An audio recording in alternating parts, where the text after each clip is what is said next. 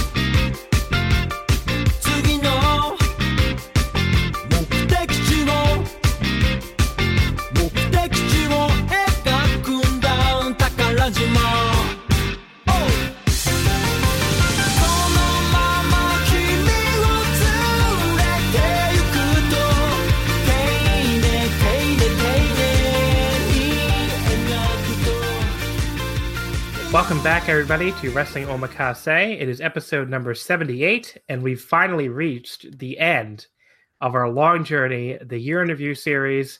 Um, I should have counted before we started, but I believe we did seven of these this year. Uh, and this is the very last one.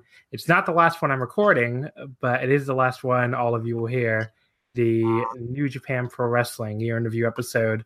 Uh, you know, figured save probably the promotion with the most fan interest on this network last. And I've got quite the team of guests here to join me.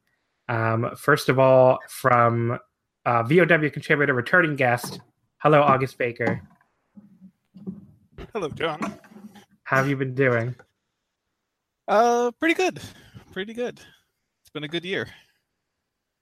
I know you volunteered for this one pretty quick because you said it was like the only promotion you actually watched with any level of detail. So well, it's uh, that's one reason it was a good year. I stopped watching WWE as much. so yes. I had a lot of free time. You were uh, you were on our psychotic WWE interview last year, which yeah. you you missed the one this year. That, so I, I listened to it though, and it it sounded like a it was, therapy session. It's just a psychotic. Um, but thank you for coming on again, August. And then we have three new guests. Um, why don't we start with Evan? Hi, Evan. Greetings. Uh, you've actually been on this network before, as you just told me before you went on the air on WrestleNomics, but this is your first time on Wrestling Omakase.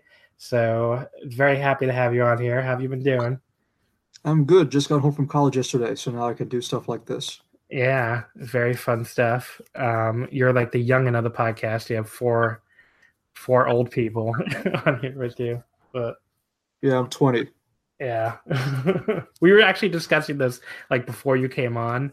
We were talking about how because because Joel brought up a, a video game Shemnu or Shemmu, whatever the hell it is, and we're just figuring out that you were like two years old when that came out.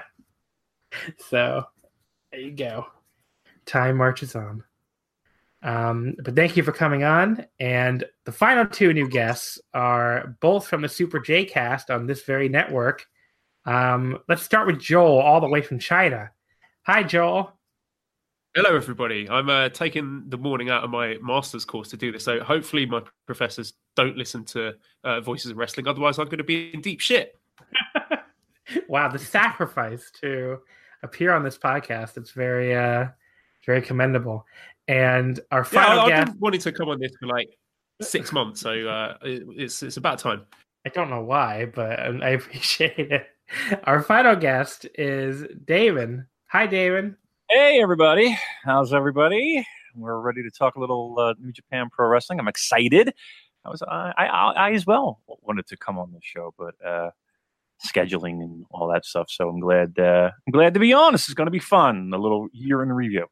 Yes. So the New Japan year in review. Um, obviously, it was quite the year for New Japan Pro Wrestling. Um, some would say a mixed bag of a year. Some would say a fantastic year. So we're going to break it all down and see where we all uh, come down on. It all started with Wrestle Kingdom 12 in Tokyo Dome, which, you know, as most of you will be hearing this, will be almost time for Wrestle Kingdom 13. Um, I, you know, I think even most people who are fairly critical of the promotion would find it hard to describe this show as anything other than a pretty damn good show. Um, there, of course, is one major controversy in the at the very end of it um, that I guess we can get into.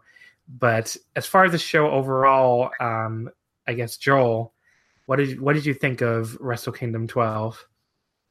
It was fantastic, and for me personally, being the first New Japan event that I went to live, it was so exciting for me to go to Japan and get in the Tokyo Dome for the first time. And I think possibly that live experience has uh, made it a lot more enjoyable for me than most people because I know in our awards, at least, Dominion uh, was a lot of people's favourites. But I absolutely love Wrestle Kingdom. There wasn't a bad match on the show.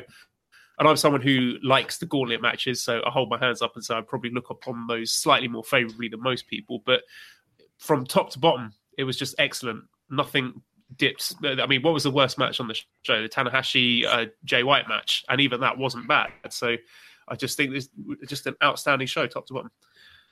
Now, that that is interesting. I totally forgot that you went to the show. Um, that was obviously, like you said, your first live New Japan show. Where were you sit? Where are you seated at Tokyo Dome? I have floor seats, so um, I think it was Arena B, but um, it was basically right next to the spot where uh, Iizuka came rampaging out oh, during the Gauntlet awesome. match, but just too far away to catch an Okada dollar. and then Damon, you were there as well, right? Yeah, it's funny that you know, we both were there, but we didn't know each other and we didn't meet each other. And um, well, yeah. I knew you, Damon. Well, yeah, he knew me. He just didn't know who I was.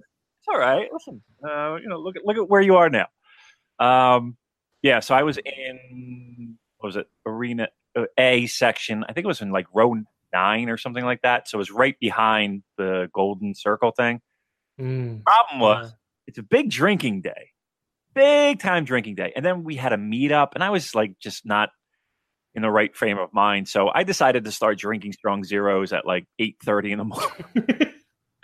so I was just pounding them down, and uh, yeah, like by the time Jay White and Tanahashi got on, they were struggling a little bit. but uh, I, I, I do. I, I, think it was a great show. Uh, let me let me pump the brakes.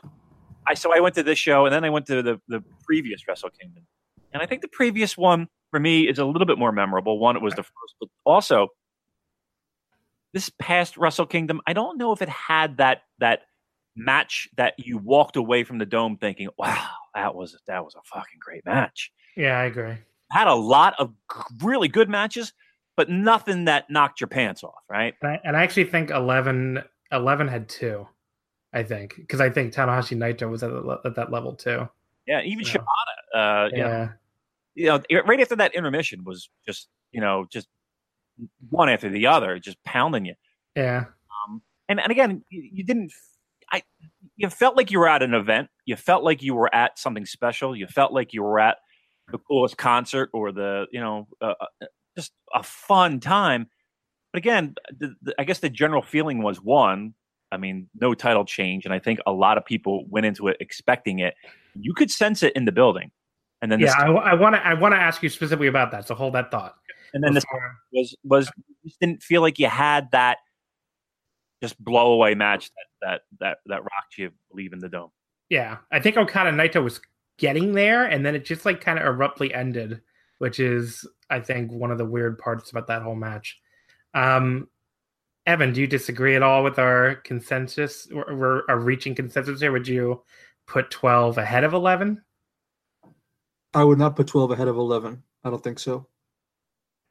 In fact, um, I'd say that I've watched um I've watched four Wrestle Kingdoms live since I started becoming a fan.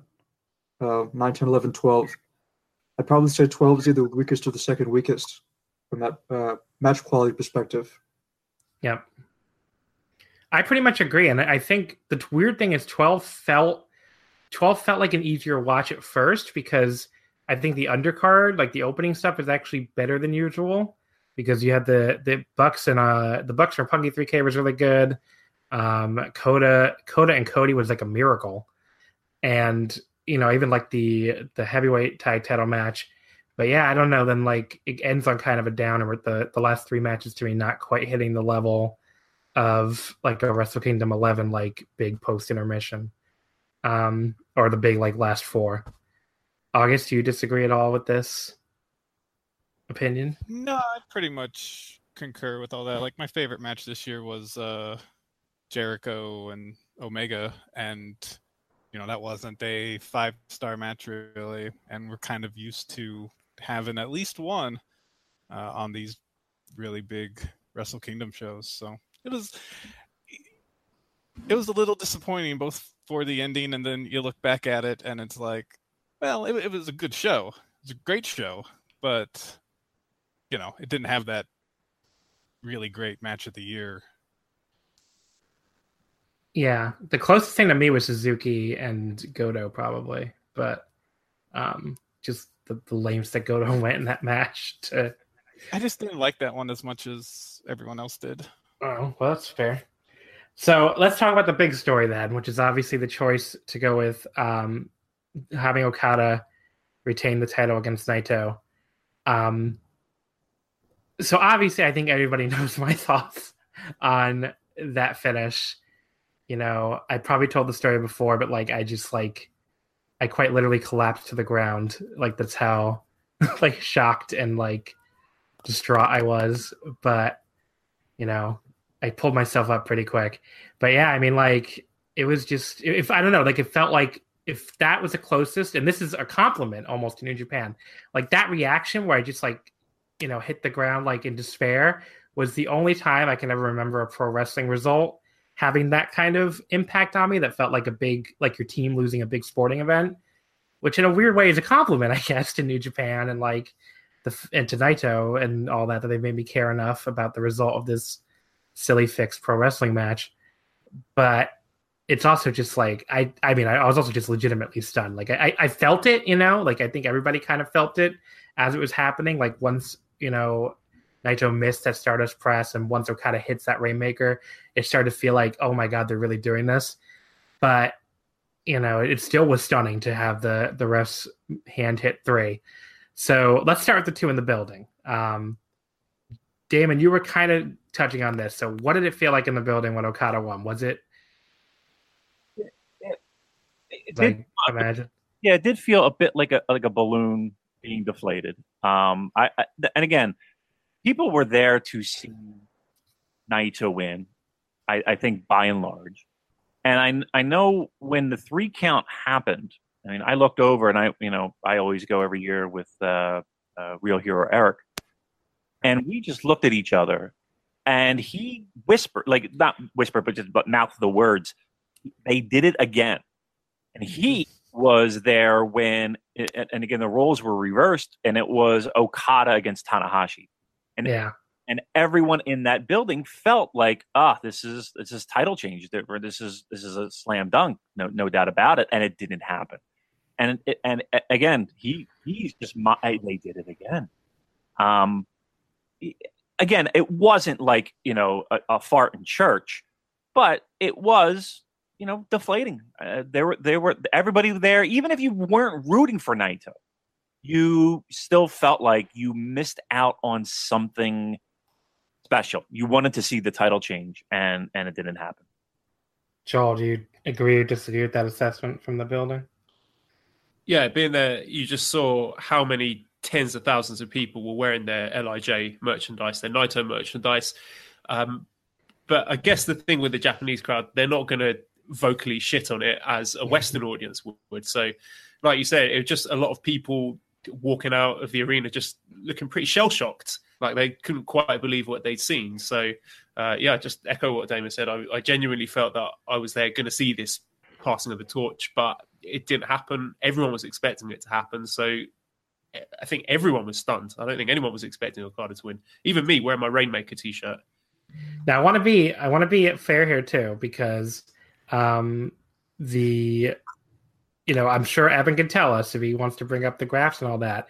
When this happened, I expected Naito. I expected Naito's popularity to take a big hit. I expected his merchandise to sell less. I expected like live gates to be down a little bit. I expected like a reaction, and pretty much none of that happened. I mean, it was actually the opposite. Like as far as I can tell, Naito's merchandise sold as well as it ever has this year. Unless Evan, do you have anything to say different? The last time I looked, it was always like in the top five, like normal. I don't know if you have any different data on that, Evan. I haven't been putting down numbers or anything like that, but yeah, I check periodically, and Lij is still big on selling merchandise. Yes, so the merch is still about the same. The pops sound the same, and arena business. I, again, Evan can tell you, it's been through the roof all year. So clearly, for if if I thought my first reaction seeing it was it was going to hurt, you know, business, it did not hurt business. That that's you know that I that I have to say up front.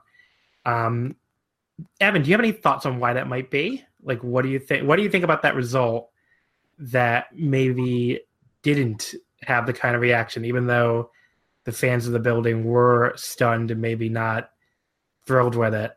why do you think it didn't end up having a negative effect on business? I think it's well, far be it from me to talk about fans who I don't really know, but I guess most New Japan fans, especially in Japan, aren't willing to make or break their decisions based on the success of one guy. Mm. that you know, New Japan's ensemble cast is one that is uh, able to keep people coming back for more, even if maybe even their favorite wrestler isn't succeeding as much as they want them to. Sorry, did we, Evan? I think you broke up there. um, I think that even if am I hearing something in the background? No, I think we're. I don't hear anything. Okay. Um, I think that even if someone's favorite wrestler maybe isn't isn't succeeding as much as that fan might want them to, they're still a fan of New Japan, and they're still going to go when they're in town or whenever they feel like going. It's not yeah. like I don't. You did a tweet I saw. I think um, after uh, after Zack beat Naito in the G1, and you were like, "We're not getting the Naito run; it's not happening. So stop having emotional investment in New Japan." And I guess most Japanese fans don't think that way. Maybe yeah. And they're still very emotionally invested in Naito. And I want to say that that tweet was very, I was very raw in that moment. It wasn't uh, necessarily I've already, uh, you know, not not that I'm never going to be emotionally invested in Naito or New Japan again. It was very like, I was very angry when I tweeted that, but um, I, I didn't know I was going to have my G1 tweets thrown at me like that. I didn't really uh, know what to expect there, but um, I guess what Evan will save the receipts is what I've learned today. But August, um, you're you're more of a Naito fan than Evan, I think. Um, yeah, do you have any? Do you have favorite. any? Say he's been your favorite, right? Yeah. For like the last couple of years. So, do you have any insight into, into why you think maybe the Naito fandom just has been more resilient than people give them credit for, and maybe just hasn't dropped off even in the face of him losing the big one here? Well, uh, when when he lost, it reminded me of four years ago. This is not a wrestling thing, but the Kansas City Royals made it to the World Series. They're my favorite baseball team, and they made it to Game Seven of the World Series. and it was extra innings, and they lost in extra innings, and I just, like you said, I just collapsed. I was so invested in their playoff run, and it just it killed me to lose that way. So close. Uh but they're still my favorite baseball team. And then mm. the next year they had a great year and they won the whole World Series. And so it to me it's kind of like that Naito's still my favorite wrestler even though he lost. I'm still hoping he gets that Tokyo Dome main event win. Maybe next year we'll see, but yeah. I mean, you know, I, I, and, and the, uh, maybe it's like false hope. At the end of the day, like you put the gun to my head and say, like, what will next will Naito be in the Tokyo Dome main event next year? I would say yeah. So yeah, I'm kind of predicting he is, but we'll see. Yeah. And also, like they didn't, New Japan didn't stop pushing Lij people. Like the very next set of pay per views or events, whatever, New Beginnings had all Chaos versus Lij singles matches. You know, and so they they did not go away. They did not really get de pushed any. So they're still on the forefront of a lot of these shows. Yeah, and I might not like the Jericho thing as much, but that's clearly a, a you know an effort to push him as well. So um, Joel says he wants to chime in here on Naito. So Joel, go ahead. Yeah, two points real quick. First thing, I think with uh, the long term storytelling that Gedo does, I think he's built up enough credibility and goodwill where we can reasonably expect things to turn around for Naito at some point. So I think that could be why a lot of Lij and Naito fans haven't abandoned the product yet. And secondly, his whole gimmick, like the sort of counterculture, um, anti-authority guy, is kind of built on him getting screwed by management. That's his whole thing. So another huge example of it happening at the Tokyo Dome kind of builds to that aura and builds to the character. So it's sort of on brand for Naito to get shafted in the main event of the Tokyo Dome. So uh, I don't. I, I, think those are two reasons why it hasn't derailed his popularity. Um, and then go ahead, Damon. You also had a point on this. Yeah, it, it and and the sports analogy is kind of right up my alley. It, you know, the Kansas City Royals. I'm a Toronto Maple Leafs fan, so I know what it's like to lose, and I know what it's like to not uh, perform well when it counts. And I know what it's like to kind of have little glimmers of hope and maybe doing something unexpected and and and and and then dying at the end, right? So when it happens, and I truly believe it will happen, but when it does happen, it, it the taste of victory is just so much sweeter, right? I, I, I guess I guess it, it, the difference would be being like a, a, like a New England Patriots fan. Sorry for all the mm. sports, but it's basically Okada, right? winning all the time, and it's like okay, got another ring, yippity doo, another parade. But if you're like a Philadelphia Eagles fan, who you know, in in in a, in a city that lives and dies by by you know American football, you know when they win, you know you lose your mind, and and and you know you you think you're living in a dream. So I'm hoping that that's what they're going for. That that long term, slow burn. We're going to take you on a ride. We're going to rip your heart out of your chest. But at the end of the day, you're going to get rewarded even sweeter. Now I'm going to give the because I I agree. I I like again, gun to my head. I think Naito either wins the title this year or or this coming year, 2019, or wins the G1 again. But like, what the pessimist view of all this would be? Well, Naito's in the in the new Nakamura spot where he's to win the white belt and maybe he'll get his teases on top, but he's never to get his real big heavyweight run, which, you know, so far it's possible that's true, you know, that's possible that's where he's slotted. So I think that is what worries Naito fans. I wanted to express that worry, but it's cool that uh, that Evan brought that tweet because even going back to it, it's like I probably had almost the exact same reaction when he lost to Okada and they built me back up again for the G1 and then destroyed me again when he lost to Zack Sabre. Although it wasn't actually losing to Sabre. It was uh when New Japan World fucking spoiled it. Did, did you guys remember did you get spoiled by this? Anybody? Where if you went on New Japan World like right after night two, um like before I guess before the final aired, like the they had the the graphic as like coming tomorrow, you know, Ibushi and Tanahashi before lots of people would have seen Naito or the the entire B block final night. So that was a little annoying. But yeah, I mean, when I saw that, that was real. Uh, again, kind of ripped my heart out again. But I'm sure once Naito gets another title shot, you know, I'll be built back up again. Or he's uh, not, you know, or, or he's or he's Nakamura. Yeah, or he's Nakamura. Evan wants to throw something in here. Go ahead, Evan. Well, the uh, Naito as uh, new Nakamura argument it kind of bothers me because people don't really know what would have been next for Nakamura mm. if he hmm. was still around. That's you fair. Know? So I don't really think that that can be a th- like people like to imagine themselves as in the Booker's minds. So like as, as if they know that Nakamura never would have gotten that opportunity. So I don't really like that um, when people use that comparison. That is very fair. I think the only thing people might be basing it off of is he himself, like, told Tokyo Sports he was tired of the white belt, like right before he jumped, I believe. But that again, that's that doesn't mean that Gedo always was going to slot him there. You know, they could just. I, I, think if he had stayed, he probably would have feuded with Okada and eventually maybe won the title from him. But you know, we'll never. It's a different universe, clearly. Um, but yeah, that is a very good point. So I think we can move away from the Tokyo Dome then, and let's go into the New Beginning shows.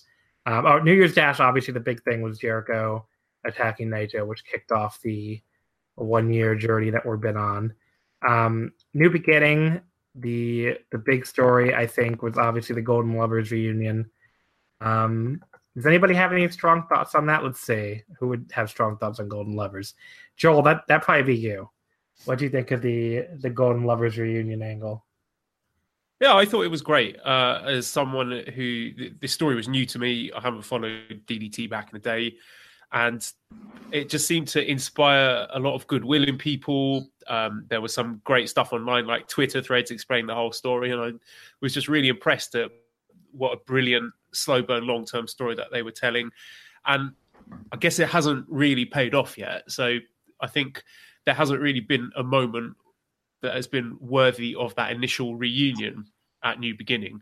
But uh, certainly it was a heartwarming one. But I'd have to wait and see how it plays out because I was expecting it to have developed further at this point, where it seems to have been sort of put on the back burner. So, so here's a, it, bring, it brings up a double edged thing here because first of all, clearly the actual teaming of them did not go to places people expected where they you know they just they only have something like six or seven matches as a team the entire year. And kenny ended up kind of back you know in the iwgp you know thick of things pretty quickly. The other part is that it's part of the it was a big a big like kickoff moment i guess of the the bullet club civil war feud that went for pretty much the entire year in two different phases uh, does anybody want to raise their hand as like a big fan of Bullet Club Civil War? Was anyone really into that? No, no. not really. Um, I, I just it, that to me, like if I'm if I'm gonna pick out one thing that really dragged on this year in New Japan for me and really was not fun at all, just I did not enjoy it all, that would be it. Especially the first phase. The second phase, I mean, it just the second phase just had no ending, but I actually kind of liked the Tongans kind of like rising up and felt like, well, you guys kind of have been ignored for no reason. This kind of feels justified. But this first thing with like Cody and Kenny, we had to watch being the elite to get like half the storyline and just Damon, what do, what do you want to say about the Bullet Club Civil War? You know, it, it, the, the sad part about it is, is that I think a lot of people were looking forward to some type of reuniting of Ibushi and Omega in some form, whether it be, and again, we always talked about it on on our show was that glance, right? The AJ uh, involvement and you know Bushi and Omega and the, you know, that that that glance that we always talked about, and we always kind of built our hopes off of that. What was apparently an impromptu uh, glance, and it just it was there for the taking, and it and I really felt like it could have been great because, like it or not, Bullet Club was a central part of 2014, 2015, 2016, you know, and so forth, and it could have been monumentous and it could have been something that we would be talking about now as a positive. And it just seemed like at every pass and every opportunity, it was a dropped ball. And it was just kind of like, oh, we know what it could be, and it just never delivered. Yeah, I totally agree. August, do you have any other thoughts on the Bullet Club? I well, in jet, I guess the Golden Lovers reunion slash the Bullet Club Civil War in general. Um, yeah, it was a little bit of a drop ball. There was some good stuff to it, like the the Young Bucks versus the Golden Lover tag match. I thought was It was really, really good. good. Yeah. Um, I was not a huge fan of Cody getting title matches. So I don't think he's super great as a wrestler, but uh no, it was it was it ended up being a little disappointing. It was it was good, but it could have been better. Joel wants to jump in here. Go ahead, Joel. Yeah, one silver lining, a bit more shine given to Hangman Page throughout this initial split. He was given some big singles matches, and I think he really used this Bullet Club opportunity to make a name for himself. Yep, that's a really good point. Joe Hangman Page did really elevate himself through all this. He- He'd be the only person I could think of really that I think super benefited from it. Um, the other big stories from New Beginning, you have Tanahashi losing the Intercontinental title to Suzuki. Um, pretty awesome match, I think. That was quite the match.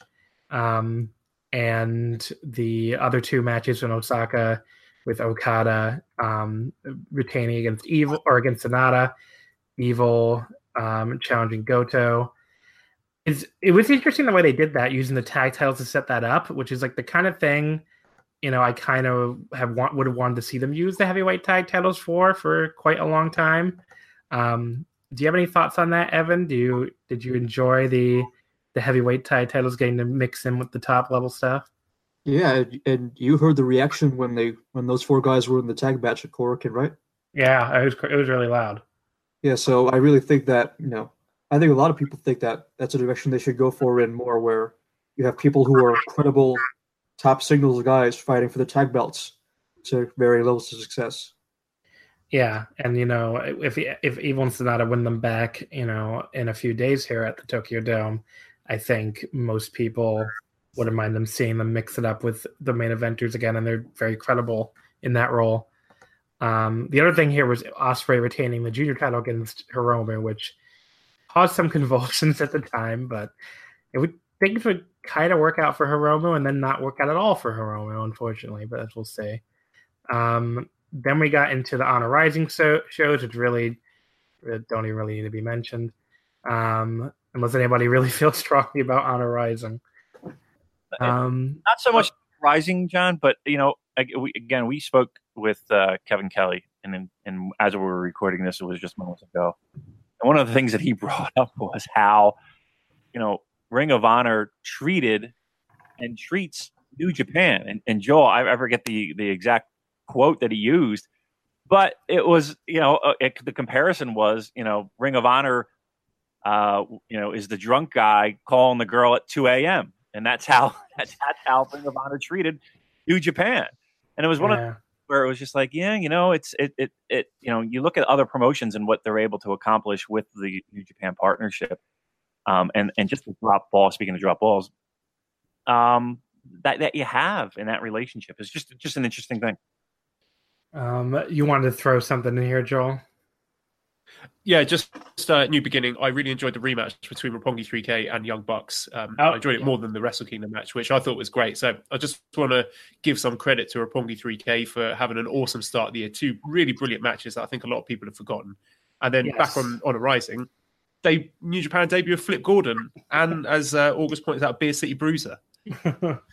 Flip Flip Gordon had like the worst debut in New Japan history, I think. That three way match where he was like botching spots left and right, but it turned he did better in the in the Super Junior, but yeah, that was not the not the greatest New Japan debut for old Flip. Um, the anniversary show was in March at Ota Ward Gymnasium. There was a there was like a brief freak out, which I should have I should have known to check the Japanese site because I, I got tricked by this and Dave Meltzer got tricked by this when they like put up the schedule at first for like a bunch of a bunch of the dates into the spring on the English site this year, they totally forgot to put up the anniversary show. Which they do this sometimes. They just like miss random shows. But now it was on the Japanese site the whole time, and now it's there on the English site too. But yeah, people thought they like forgot the anniversary show show, which did not end up being the case. Um, but yeah, this anniversary show one of my favorite matches of the year: Naito and Taichi I I adored this fucking match. People thought I was like trolling on Twitter when I said it was like four and a quarter, whatever I gave it, but I don't know. I watched this. I actually watched this from my hotel room in Spain. I just, I don't know. I just really absolutely loved it. I'll never forget like Taichi like hitting him with the microphone stand, and I think like hitting that last drive power bomb and actually thinking like looking like he was to win, but Naito did in fact kick out, did not get beat by Taichi. But I don't know, anyone else love anything from this show, even if it's not Naito Taichi? Anything stick out to you, Evan? Yes. Well, Okada versus Ospreay was great. Want more mixed weight matches? Um, and this this was technically a mixed weight match with Naito and Taichi, right? Taichi had not officially moved up to heavyweight yet, or he had just, or he just did. Okay, maybe actually no. The mixed weight match was the one they had on the Taka show, and which was all the way back in January, and then like Naito basically kept goading Taichi into moving up to heavyweight, and that I think he officially did before this match. Um, Joel, you wanted to throw something in here, I think, for anniversary show, anniversary show. Yeah, I think was this a show where we got the first of the many, many uh, triple threat junior tag team matches between Yes, this Desperado, is- Kanemaru, Roppongi. This is the this is the one where Desperado and Kanemaru win the belts and like kick off the greatest junior tag title reign since the very first one. Believe it or not, which is like it feels like no one even knows that that's going on. But yes, the the greatest junior tag title reign in length since um, Otani and Takaiwa back uh back in 1998 kicks off on this on this very event. and there was also was this where we got Suzuki against Makabe in a surprisingly good match. Yep, yeah, that was pretty good. Uh, so pretty fun little. Sh- I, I like this show a lot. Actually, it was a it was a fun little show. You never know what you're going to get for these anniversary shows, but this one was fun. Um, after the New Japan Cup, does uh, does someone who like really loved Zack Sabre's run here want to speak up? Because I wasn't a big fan, and he he really he got me in the G1, but here I was not really into it. So August, you said you liked it. What did you think of? Tell us about Zack Sabre Jr. yeah, I, I love this uh, run. It, I gave every match except the Sanada match four and a quarter, uh, and I think I gave the Sanada match like four stars.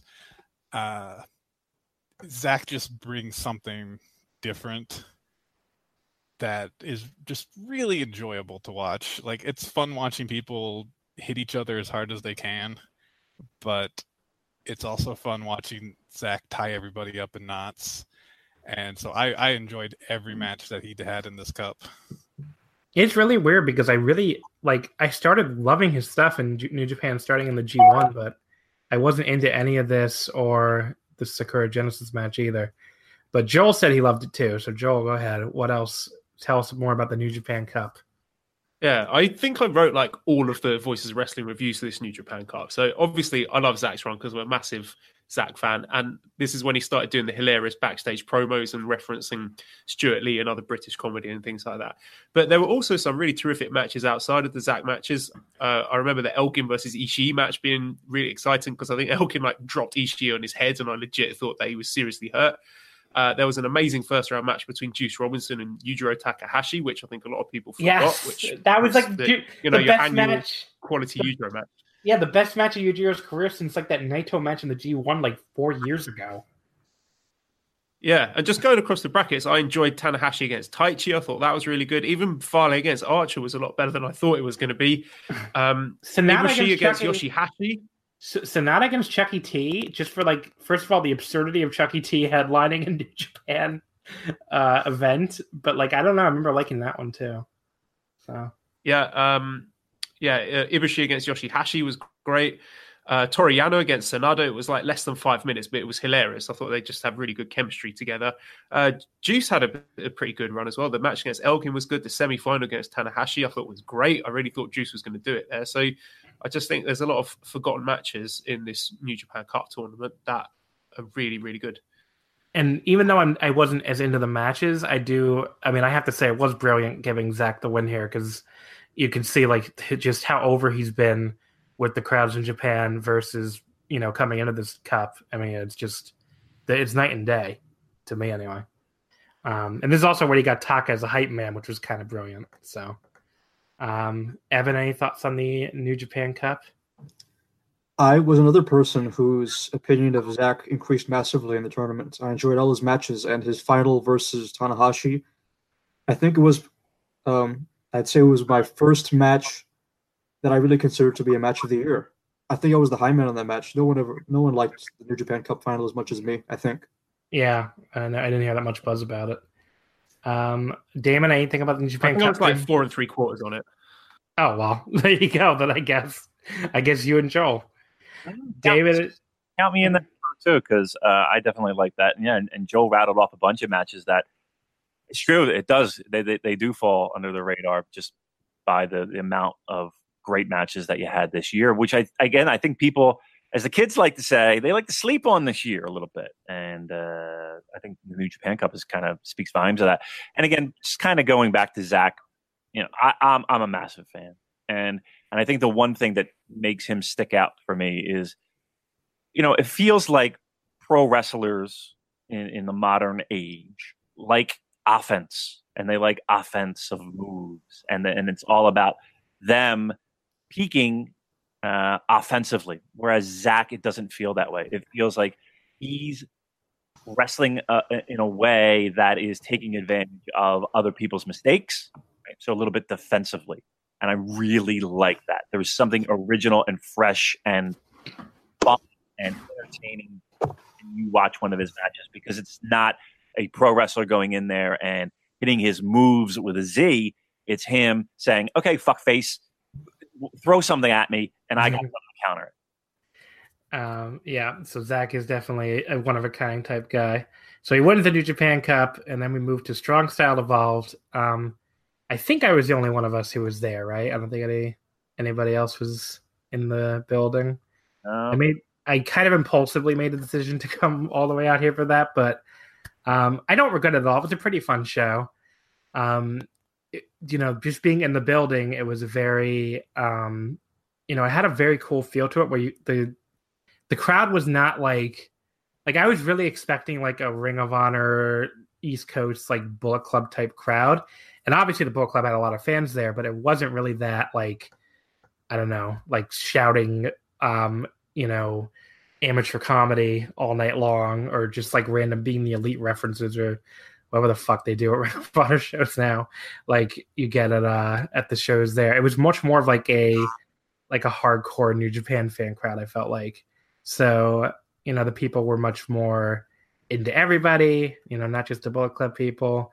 Um, they you know there wasn't as much of like the comedy hour stuff. I mean, maybe I just got lucky with the section, but it was uh it was a more enjoyable crowd experience than I expected. And the venue looked cool. I mean, the pyramid like it kind of reminded me almost like of you know because I've been in that building as well, like a mini sumo hall with like the two little entrances that like kind of looked arched, and then like you know the way the the the different sides like rose up or whatever. But the show itself it was kind of eh up until the end. I mean, just a bunch of tag matches for the most part. But you know, just Lij was very over, which is fun. Um, it would have been, you know, if Mysterio was there as original as originally planned to face Liger, that would have been so cool to see. But unfortunately, he got hurt in, I believe, in Northeast Wrestling like two weeks before this. And then you get the double, but the double main event was actually pretty damn good. So can't really complain at all about making the trip. You know, I, I, I actually was one of the people that really liked Jay White and Hangman Page. I thought they, you know, I saw some people say they didn't like this match, but I thought they really won over the crowd by the end. And you know, they that like in the live in the building, like people people were not into that match at all when it first started. Like neither guy was really over, and you know, by the end of it, they really won them over. So I thought that was impressive. And obviously, the main event was pretty, you know, it was a spectacle. You know, um, you know, maybe they did a little too much, or maybe the um acting stuff was a little much. But actually, I, this is a match I liked better live than I did watching it back later because like when you're just watching it live, you can't like they're not zooming in on anybody, so you can't really see like all the uh acting, I would say, stuff from the from the Bucks and like Kenny and all that. Whereas you know when you watch it back on tape, it kind of it kind of sticks out a little bit more. But yeah, live in the building, I thought this was really fantastic, and then watching it back on tape a little bit, I think it suffered a little bit. But um, do you have any thoughts on Strong Style Evolved, August? Uh, Uh, the main takeaway from watching Strong Style Evolve for me was just how bad JR was on commentary. I don't want people to forget that because it was a long time ago. So I'd like to take this opportunity to remind everyone that him and Barnett were terrible. And when Jay White started throwing Hangman or whoever, do you- who, who did he fight in that show? uh, Hangman and Jay White. Yeah, when he started throwing them up against the barricade, No, no, no, that's- knocking over the announcers, that was That's San Francisco. was that the wrong show? Yeah, that's Ju- that's Jay White and Juice Robinson. Where they Ah, okay. Yeah. Well, Jr. has been so bad this year. that I killed. liked on that. um, Evan, you got anything to add about Strong Style Evolved? Um, as a show, it was pretty good, but I felt that I guess it kind of became a recurring pattern with uh, American shows ever since. Well, for every show after uh, the two that were in 2017, was New Japan's willingness to not really give blockbuster matches on American shows, which is something that's kind of been an ongoing story.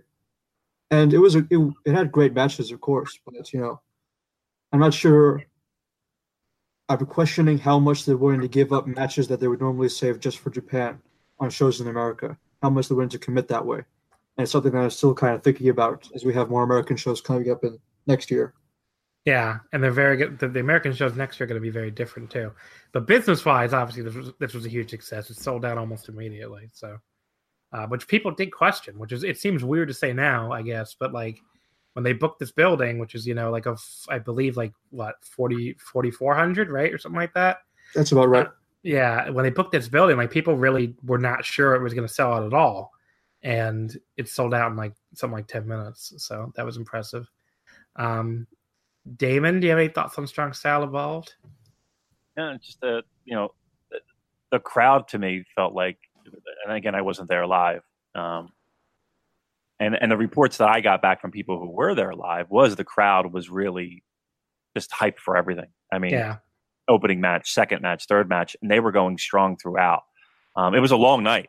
I remember going to bed very late that night, uh, but the crowd just seemed to have uh, plenty of energy and, and and responded well to everything. And and, and not to sound gatekeepery or not to sound uh, you know like uh, the high and mighty, but you know you worry about that sometimes. You know you don't want to come across as the ugly American crowd.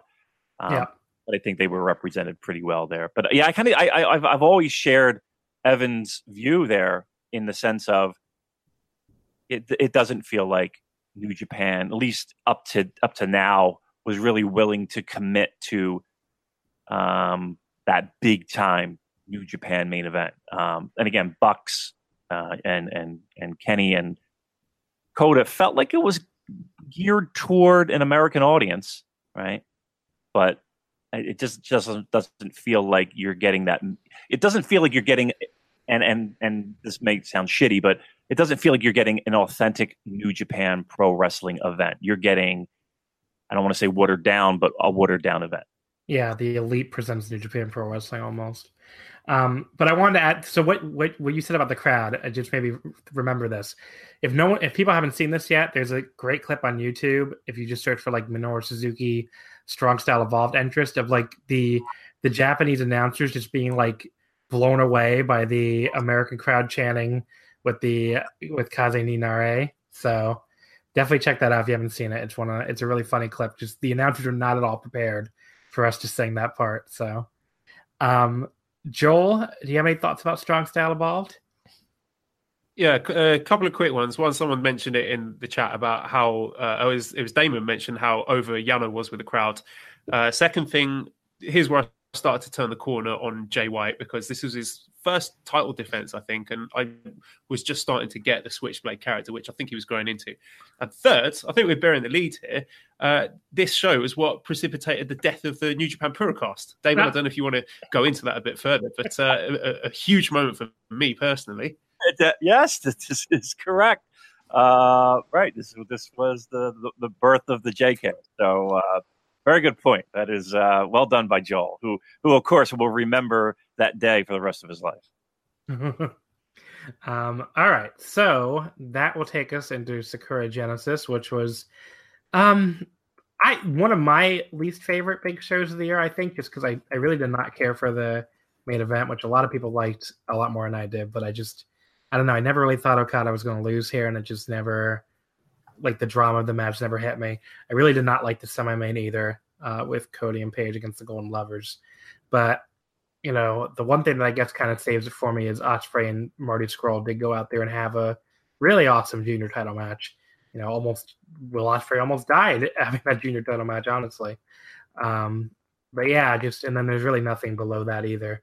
But I mean, one of the interesting things about the as New Japan has split up these shows more and more is like these sumo hall shows that used to have like they used to be stacked like a Dominion or a Wrestle Kingdom. Now you know, just they have a few big matches, but you know, the undercard is pretty much just a bunch of tags and stuff, uh, which can kind of feel like, you know, it kind of makes I don't you kind of feel like you want more, I guess, than two real like super cards. But the way New Japan runs shows now is just not going to get anything like that, unfortunately.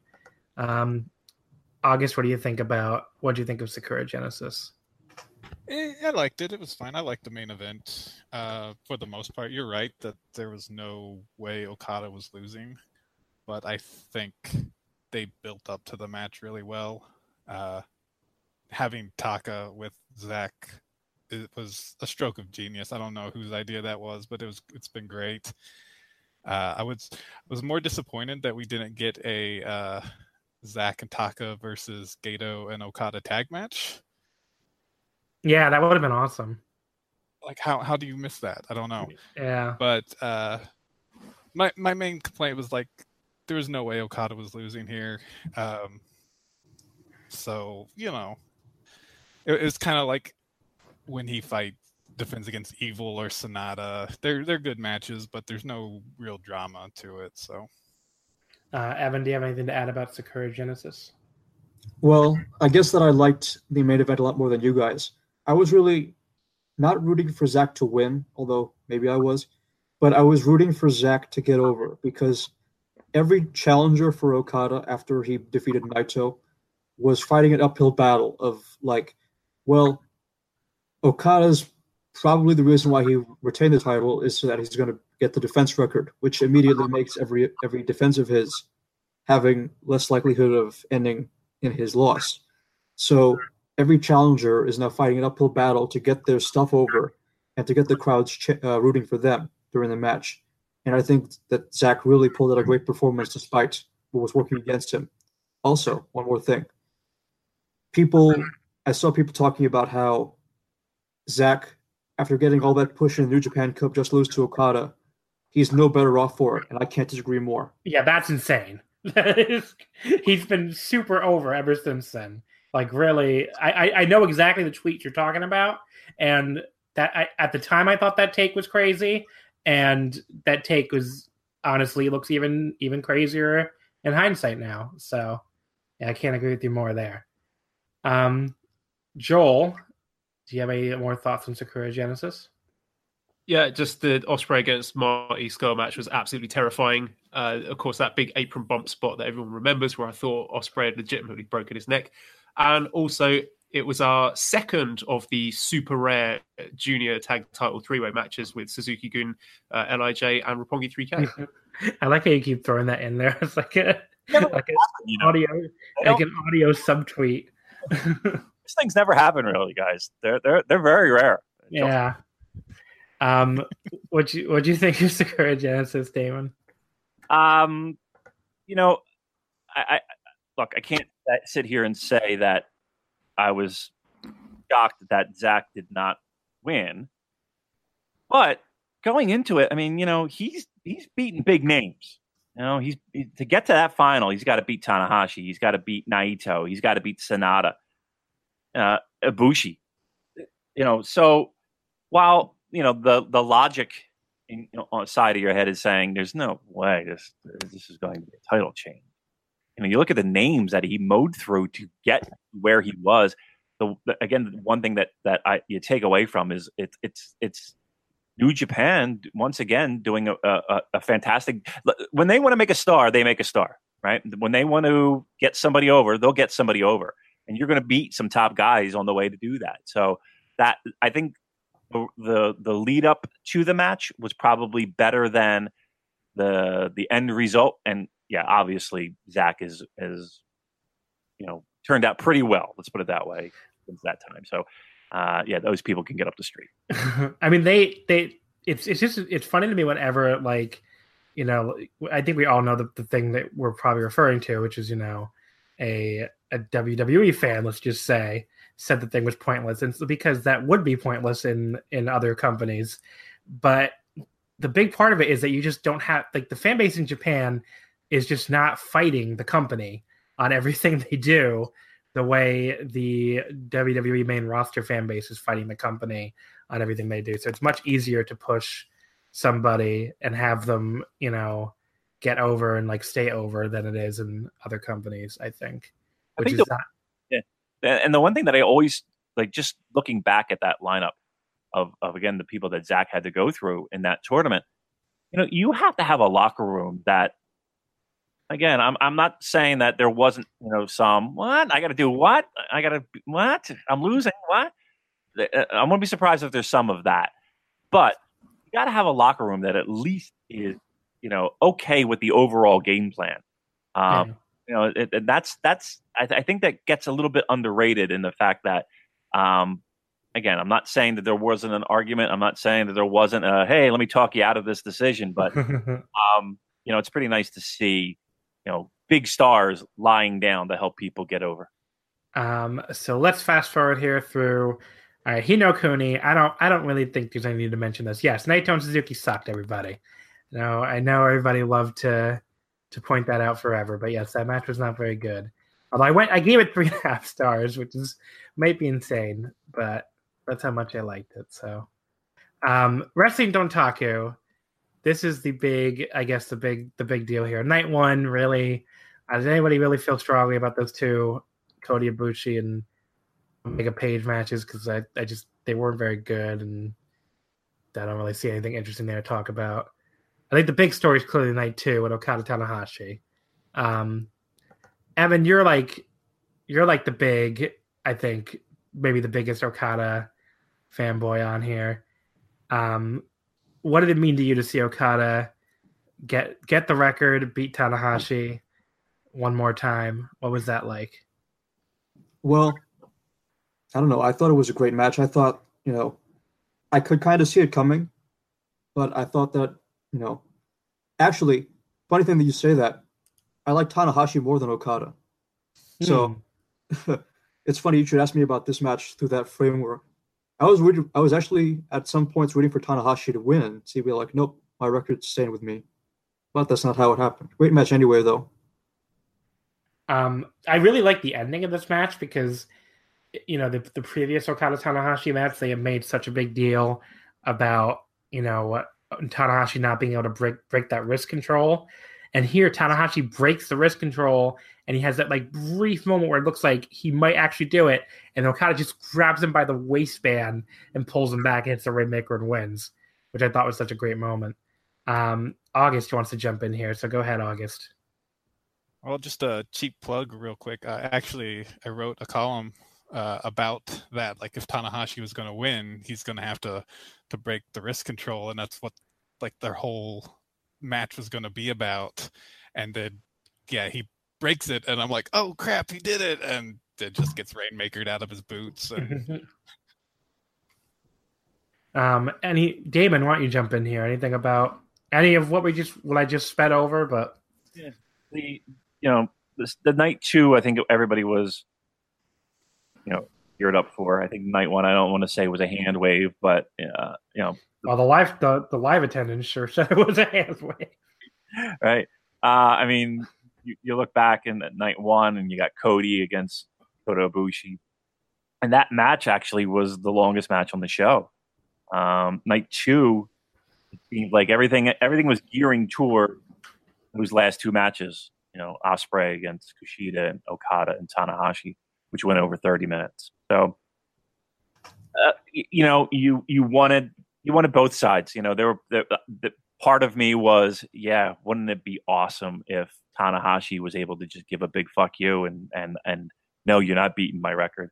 But then again, you know, how great is it to to bear witness to history and and to watch those two perform again? Look, you're not going to get a bad match with those two. It's it's impossible. But so to, to add the extra element of okay, he's going for a record. Uh, it wasn't in my top ten matches of the year, surprisingly, but uh, I really enjoyed it. I thought it was uh, it was up there with one of my favorite o- Okada and Tanahashi matches. I, I think it's fair to say.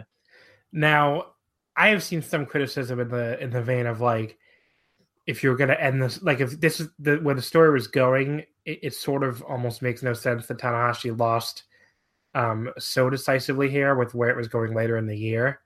Um, I guess Joel would be a good person to ask. Do you buy into any of that? Yeah, I also wrote a column on this. I love the finish, like the rest of you, where uh, Tanahashi breaks the wrist control, and you can see it on his face. He just gets that one moment of hubris where he thinks, "Yes, I've done it. I've finally beaten this guy."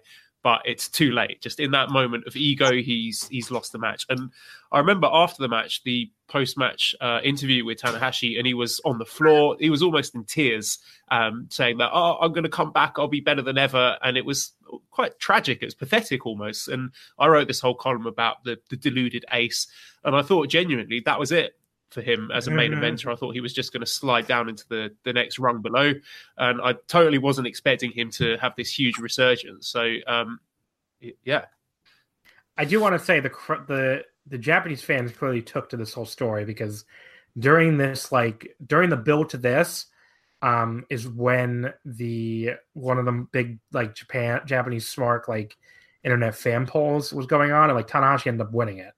So which he I don't think he had done in quite a while. Like I think Naito had won the previous year. Um I have to go back further. But yeah, it definitely had been more than, you know, a couple of years. So that was um you know, that was kind of surprising to me when I was like, oh, well, there's something in this Tanahashi thing. And then they just kind of end up running with it later in the year anyway. John, Um, keep in mind that you know it's it's one of those things where once again it's we're going to bring you down to the bottom right because because I don't think anybody on this panel really thought that Tanahashi would be where he is right now um so again it's it's it's we're going to lose in the most heartbreaking of ways I lo- I've lost not only do I not you know have a title I I, I lost my record and now redemption so it, it kind of speaks to that what we talked about earlier. That's true. Um, I just maybe I feel like the redemption thing with Tanahashi almost came a little too fast. Would be my only critique, but you know, I guess it, it, it you know he's up there in age. You can't really wait that long. Um, but anyway, let's transition into the best of Super Junior. This was one of my highlights of the year. I thought this was um one of the one of the best. I mean, all, the best Super Junior is pretty much always great, but the B block here was just like outstanding. When you look at all this talent in the B block with Dragon Lee and Show and Desperado, Taguchi, Kushida, Hiromu. I mean, even Chris Sabin was pretty decent. Marty was like the only like dud of the block, I thought, but that, that block just killed it every single show. Um, some of my favorite matches of the year, like Desperado and Hiromu, just had a crazy brawl at Korakuen Hall. Um, you know, the Hiromu against Dragon Lee match in Osaka was awesome. Uh, that match Kushida and Show had where they just like decided to go out there and mat wrestle for 20 minutes. That was awesome. But just a you know an, an incredible BS best of Super Junior that ends with um, one of my you know my favorite match of the entire year in any company, the Hiromu and Taiji Ishimori final. So Evan, you're the mi- militant uh, uh, junior advocate here. So we'll start with you. What did you think of the best of the Super Junior 2018? It gave me a lot of hope, actually. Um, I'm glad you read my uh, my Twitter bio. That's what it says. So, um, I really feel like that maybe the stacking of the B block was intentional. In fact, sometimes I think that now because with these tournaments, what are the odds that somebody's going to watch everything? yeah, So, just us crazy people. so maybe better off that you have one block that's substantially better than the other. And I didn't watch everything. Oh. Shame on me, but I watched a lot of it and I enjoyed a lot of it. I really enjoyed how, um, in terms of like a meta thing, how the matches on the house shows with the in the uh, tournament were actually headlining, whereas Yeah. opposed to like last year, you had like, um, what was it, Team Kojima versus Lij Yeah. over the tournament matches, which was terrible. So it was a great tournament, um, great final match. Um, it was kind of sad for me that uh, it was the final was back in Korakuen Hall for logistical reasons, but the crowd was molten for it, so can't complain too much. Yeah, it was uh, the normal venue they used. It was Yoyogi, which I I believe was having some kind of construction, or I don't know if it was related to the Olympics, like sumo halls, like It was. It Okay. was earthquake proofing. Yeah. So next year, I assume they'll be back in Yoyogi, but there hasn't been an announcement yet. I'm hoping to catch the final next year. That's what I'm. I'm hoping I can go if it's scheduled right to go during that week where you can go to Yoyogi for that, and then go to Dominion. But um, all right. So August, do you have anything to add about the best of the Super Junior? Um, it was really good. Uh, quick shout out to El Desperado for Yeah, he was. me away. Oh, he was awesome. And it, it- do you? I don't know how many of you guys watched the promos, but his promos were amazing too.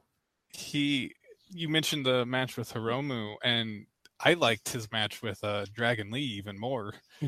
Uh, it, I was just, I was stunned. I'd never seen Desperado have those matches like that before, and whenever they want to get behind him as a singles guy, I am all for it. Yeah, I mean, if he loses the belts at the Dome and then turns around and has a junior singles run, I would be definitely down with that because he he was amazing here.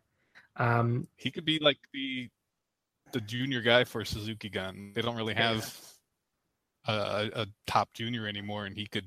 There's no reason he can't be that in that role. yeah, Damon, you have any thoughts on the best of the Super Junior? One of the best ones, right? Um, I mean, I think you we can easily put that in a top five. I mean, you'd have to go and really dig back to find one that was better, maybe in you know '90s, right? Um, every match, you know, every every main event match, anyway, felt like it delivered at least on a very good level. Um, I'm really trying to think of, of of stinkers, and I think of any that were really just like, uh, you know, you want to hit the fast forward button. Yeah, maybe like Yo and Kanemaru or something. There's a couple that like Kanemaru had a couple main events in a row where it was like, eh, like Yo and Kanemaru and like Offspring Kanemaru. But other than that, that was about it. It, it was good. I mean, you, you can't go wrong with a final. You know that that that people are talking about when it comes to match of the year, right? Yeah. You know, and and and and even if, truth be told, even if the rest of the tournament was like, oh, all right, that final match delivered in, in a big way. So, you know, Yeah, and you know what the, the when Hiromu was actually like crazy enough to take that Rana down the steps. I mean, you know, obviously what happened to him, uh, you know, a month and a half later was awful, but he just he always just put himself out there. You know, he just he was never was completely fearless, and I'm sure we're all hoping for a quick recovery because we want to, you know, maybe not see him do anything like that again, but see I mean, him. that was his appeal. You know, it was Yeah. that. You know, somebody had mentioned. You know, it, it it had just this dangerous element, right? That made it so interesting and so fun and so, uh, you know, on, on the edge of your seat. So, and, and it's really, you know, kind of. I say this a little bit tongue in cheek in the sense that, you know, the move that that that cost him, well, hopefully not his career, but you know, at least months of it.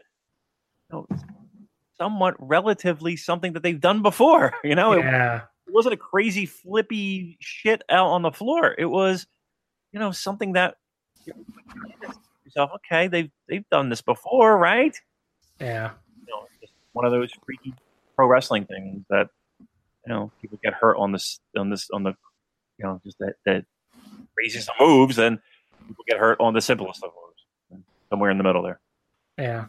Joel, any thoughts on the best of the Super Junior? Joel? Oh, maybe we lost Joel. Okay. So I guess moving on then to the Dominion show. I mean, this is a show that a lot of people actually put above Wrestle Kingdom um, this year, which was a little, you know, not not necessarily the case every year. I I did like this better than Wrestle Kingdom overall. I would uh, pretty much agree with that consensus. Um, you know, I just like the I thought the last three matches, especially, just it had that feel of Wrestle Kingdom last three matches where, you know, Hiromu Ospreay was just my favorite of the three. Honestly, that was just fucking fantastic. And Hiromu finally gets his big junior title win, you know, or second one, but his first one in quite a while. Jericho Naito, even though you know the result was stunning, um, Jericho Naito was just a. I, I thought that match was awesome. I mean, I liked it a lot better than Jericho Omega, where like where Jericho Omega felt like a very WWE style match. This felt more like just this crazy, like almost like a lucha brawl, and just completely different type of match. And I really, really liked it. And you know, the main event, um, I'm sure other people liked it more than I did, but I still liked it quite a lot. So, um, you know, I'm not going to sit on here and rain on anybody's parade with that because I'm sure most people listening to this have that as their match of the year, and I don't, I don't have it f- far off. I had it as a, you know, I don't, I don't think Kenny got like silly here in in ways that he did in some of his other matches. So I I did enjoy it quite a bit. Um, I guess let's start with you this time, Damon. What do you think of Dominion? It was my show of the year. Um, you know, in our fan poll, traditionally Wrestle Kingdom usually walks away the winner of, of event of the year, and this year was Dominion. Um, I, I thought you know Takahashi and, and, Will was incredible, twenty minutes. Uh, I thought Jericho and Naito was, uh, like you said, it, it, definitely had a different feel. It could have very easily been a WWE plotting brawl type match, and it wasn't. Uh, and then you got Omega and Okada, who to me put on one of the, the best matches I've I've seen. Um, and it, and it really was about the pace of it. You know, when someone if you if you're telling me, you're telling Damon of five ten years ago that you know you're going to watch a pro wrestling match for an hour and ten minutes, and you're going to uh, it's a two out of three fall match. Trust me, I'm I'm checking my phone. I'm doing everything until that third fall, and that was not the case here. So uh, the pace of it, the the execution of it, it's one of my favorite matches of all time. So uh, I won't I won't spill the beans. I won't won't show you my cards yet, but uh, I think it's a safe bet when we talk about match of the year. It's it's going to be high up on my list. August, what do you think of Dominion? Oh, I will spoil my card right now. This is my match of the year. It's it might be my favorite match of all time, frankly. Uh, I rewatched it today just because I had not rewatched it since it first aired, and it, I, I it just it's pretty much a, a perfect match as far as I'm concerned. Uh, I love that it used the two out of three falls stipulation better than any other two out of three falls match that I've seen. Like it had three separate matches, and each of the three separate matches were great.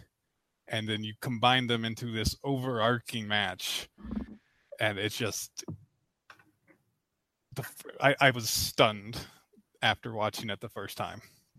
I had to like take a break, take a day to kind of collect my thoughts to see like just what I was thinking of this match because it just blew me away.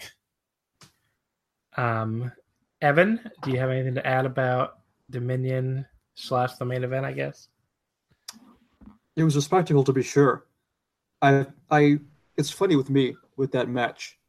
I enjoy myself a lot watching it, and I definitely recall that much.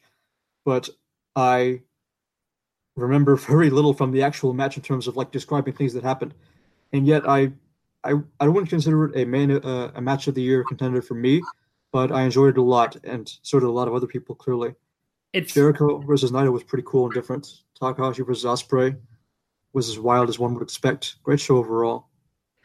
It's a it's a weird one for me because I actually it's a, usually it matches like either get better on rewatch or really hold up for me. I don't know if it's because of the length, but I liked it a lot better live than I did um watching it on like when I watched it back later.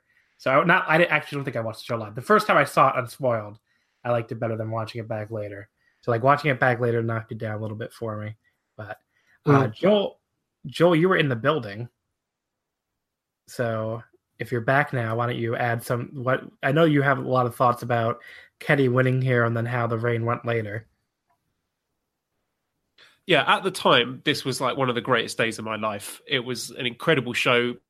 The atmosphere inside of Osaka-jo Hall was amazing, and I was sat with, all the other foreign fans because I guess we'd all got our tickets from the same places. So uh, a lot of Westerners, a lot of Chinese people there, and it was difficult for me to tell if it was just our little pocket that was really pro Kenny or the whole arena was. It kind of felt like a, a sizable majority of people in there were chanting for Kenny. So at the end of it, it was just this great feel good moment. And the match itself, I thought was really cleverly laid out the way that the first pinfall was like a kind of flash pin from Okada, and then we got the one winged angel in the second fall. So that made everyone think, oh, well, we've used the one winged angel now, so maybe Kenny's not going to win. That's surely not going to have him using the one winged angel twice.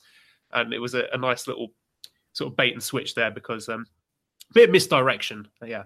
So uh, it was just a, a, terrific match. Again, I wasn't bored at all. I was with it the whole way, and the memory of it has been you know somewhat tainted in retrospect, given all the shit that's happened in the rest of the year. But at the time, it was fantastic. I just an unbelievably good time there, and it's probably going to live in memory. I, I, mean, I'll say later whether it was in my top five matches, but uh, I just I don't think I'm ever going to forget that day. August, you want to jump in here? Go ahead. Yeah, just uh, if you haven't watched it with English commentary on New Japan World, I highly recommend it uh, Don Callis is in the sort of Kenny cheerleader role, and normally that's really annoying. But in this match, he is he does such a great job that I I really think it uh, it enhances the match quite a bit. Uh, there's a there's a moment at the end where Kenny goes for a V trigger and Okada interrupts him with a drop kick, and he just growls, "God damn it!" Yeah, he, that was like a playoff of the previous year too, because he had yelled when Kenny had, when Okada hit him with the drop kick, he just screamed that goddamn drop kick. Yeah, like exactly. the top of his lungs, which is great. And he's he's so good in in this match. Like it's like everyone talks about, you know, Bobby Heenan in a '92 Rumble rooting for Flair, and I feel like this is close to that. Like he's he's just really good there. So if you haven't listened to it, uh, I I really recommend doing so. Didn't he like turn on him at a Calif- Canadian indie? Did that ha- did I dream that, or did that happen? I couldn't remember that happened. Yeah, that, that actually happened. And yeah. while there was a tour going on at New Japan, he's you know celebrating his birthday, and uh, yeah, Don uh, apparently turned on. There's there's uh, you know cell phone footage online where you could find it. Was that recently? Yeah, it was well, a couple months ago, maybe. Yeah, yeah. Huh. Well, and then uh, one last thing about Dominion is how great is New Japan Chris Jericho? Like he is one of my favorite guys in there. He only shows up two or three times a year at the moment, but he's just this wild brawler. He has reinvented himself again. Uh, Jericho is one of my all-time favorites, and to see him have these crazy brawls with, you know, Naito and Omega, it's just it's so much fun to watch. Yeah, I mean it's a hell of a lot better than he was doing in the Fed at the end. Uh, Damon, you want to jump in here? Go ahead. One point, and again, we talked about it. I, it's it's funny that we're talking about New Japan today here, and again having the conversation that we had with Kevin Kelly. You know, I had brought up to him that Jericho feels to me like like a Terry Funk, right? And he has that kind of middle aged and crazy thing going on, like a, like a Terry Funk say in 1989 or 1990, right? Um, and that's that's what I feel from from Jericho. Um, again, I'm I'm not the biggest Jericho guy in the world, but uh, I you absolutely can't deny the fact that when you know when he does show up, uh, it's it's you know he gives 112 percent. You can't 110 percent, 112 percent. Um, and again, it just feels like he's just this unhinged character, and it just reminds me so much of Terry Funk. Yeah, it feels like you never know what the fuck he's gonna do, which is good. I mean, you want, I think you really want a presence like that on your wrestling promotion, honestly. Um, happens, John, when when when you give somebody creative freedom, isn't it?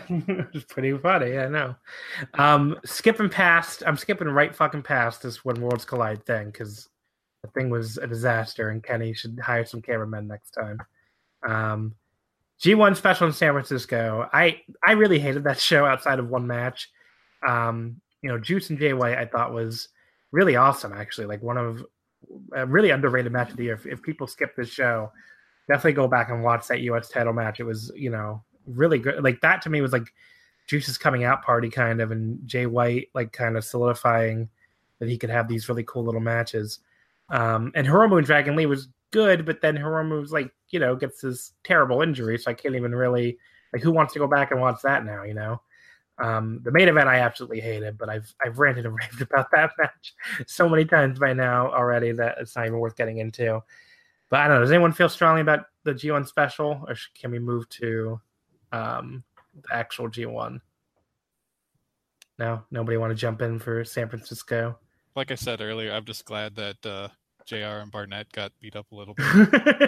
really so the G1 itself, um, it was the opening show was weird in that you know you're you're so used to the blowaway show, but because the B block, you know, we just talked about the B with the best Super Junior again, they stacked the B block so much heavily over the A block.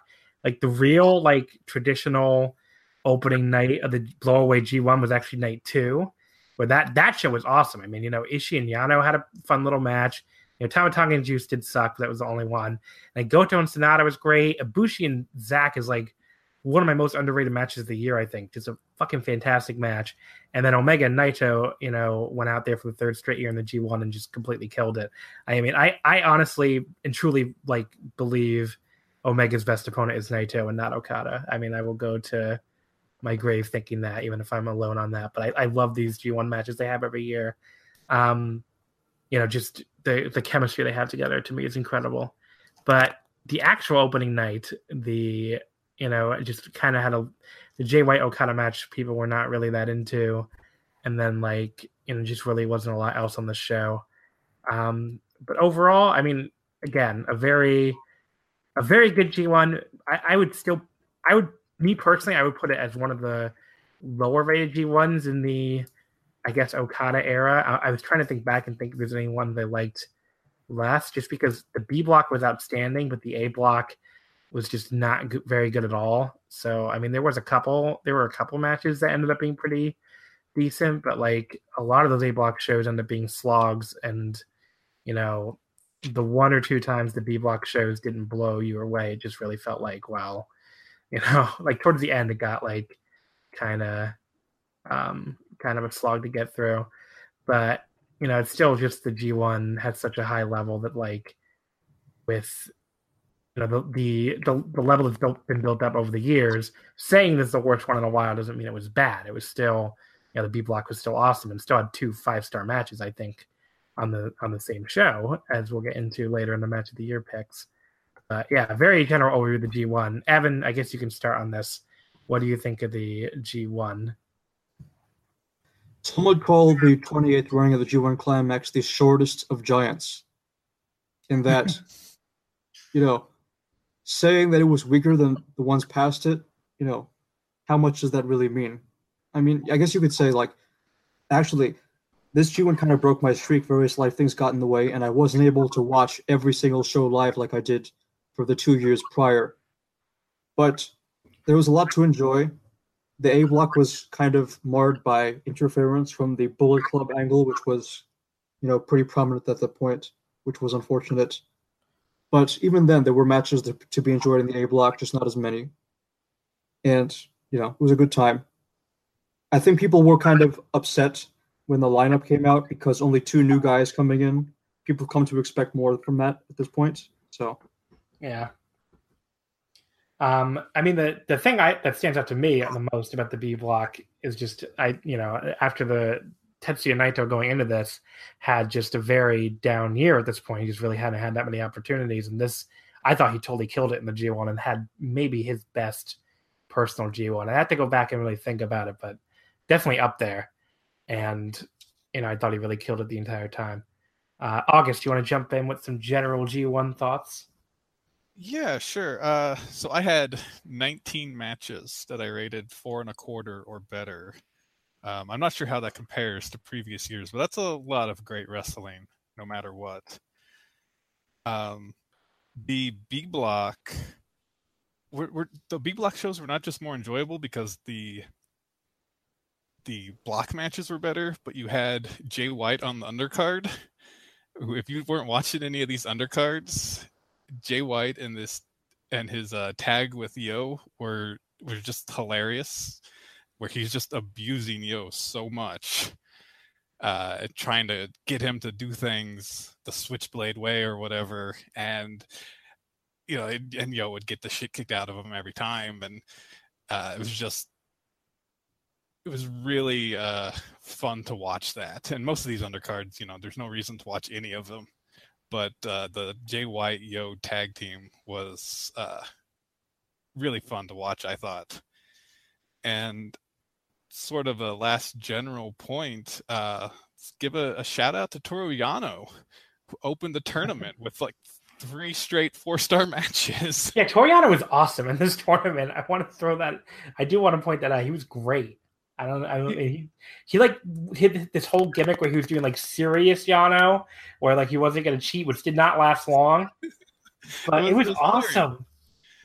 Kept like being really conflicted about cheating, and he had that uh that rebound belly to belly suplex, which was just really cool. Like, where the hell did that come from? Yeah, he was great. And it was it was great. I, I loved him, and and then he uh you know went full Yano the rest of the tournament, but he still had really good matches with uh with Omega and uh, Sanada if you like that kind of thing. And yeah, I like the the Naito one too. I liked a lot. Uh, Damon, what do you think about the G one? I loved I loved it. Um, the challenge is, and, and, again, maybe hindsight is twenty twenty, but it felt, you know, kind of just in the review, there really wasn't anything that I felt was in the middle. Right? You either had great or you just had stuff that you were just like, oh Jesus Christ, they're doing this again. yeah, and, and, and I think that's what pulled people somewhat out of it, you know, and because it was so polar opposite, and it just everything either hit you in the face or it hit you in the balls, right? Um, it, it's it, and and and you know when you when that when that happens, uh, yeah, you, people tend to kind of gravitate and, and remember maybe some of the stuff that was a little bit more negative, but some positives, right? For me, anyway. Kota Ibushi's G1 was was off the charts, right? It matches Sanada, Ishii, Naito, uh, the finals with Tana, Zack. So many great matches, right? Um, I noticed you didn't mention one there, which uh, good. I'm glad you didn't because I want to bring that up in a second. But keep going. Yeah, I mean, just for me, his his performance was unbelievable. You know, maybe one of the best G1 performances of anyone any at, at any time. Uh, and then you had your usual suspects all performing at a high level. Tana, uh, Omega, uh, even a Goto threw in a, a, a couple bangers, you know, in, in, a tournament. But then again, you know, you look at the other side of it, and it was extreme the other way with the Bullet Club nonsense, right? And and everybody hoping that Tama Tonga would take in the next step and and and make a leap, and and hopefully we would get you know. For years, people were just put Tama Tonga in the G one. He deserves. Um, okay, he's he's had plenty of opportunities, and and this time it just was like, ugh, and Fale. You know, it just made you question existing. Is that? Yeah. the, the Fale fucking matches were awful. It's true. I mean, and again, not not they weren't like, eh, you, they were fucking awful. Yeah. Uh, and again, you do unfortunately have this preset level that you know, even for a Fale match, you're kind of like, okay, you, this is G one, you got to put on the, your working shoes, and you know, one time a year, step up, you're getting a tap on the shoulder.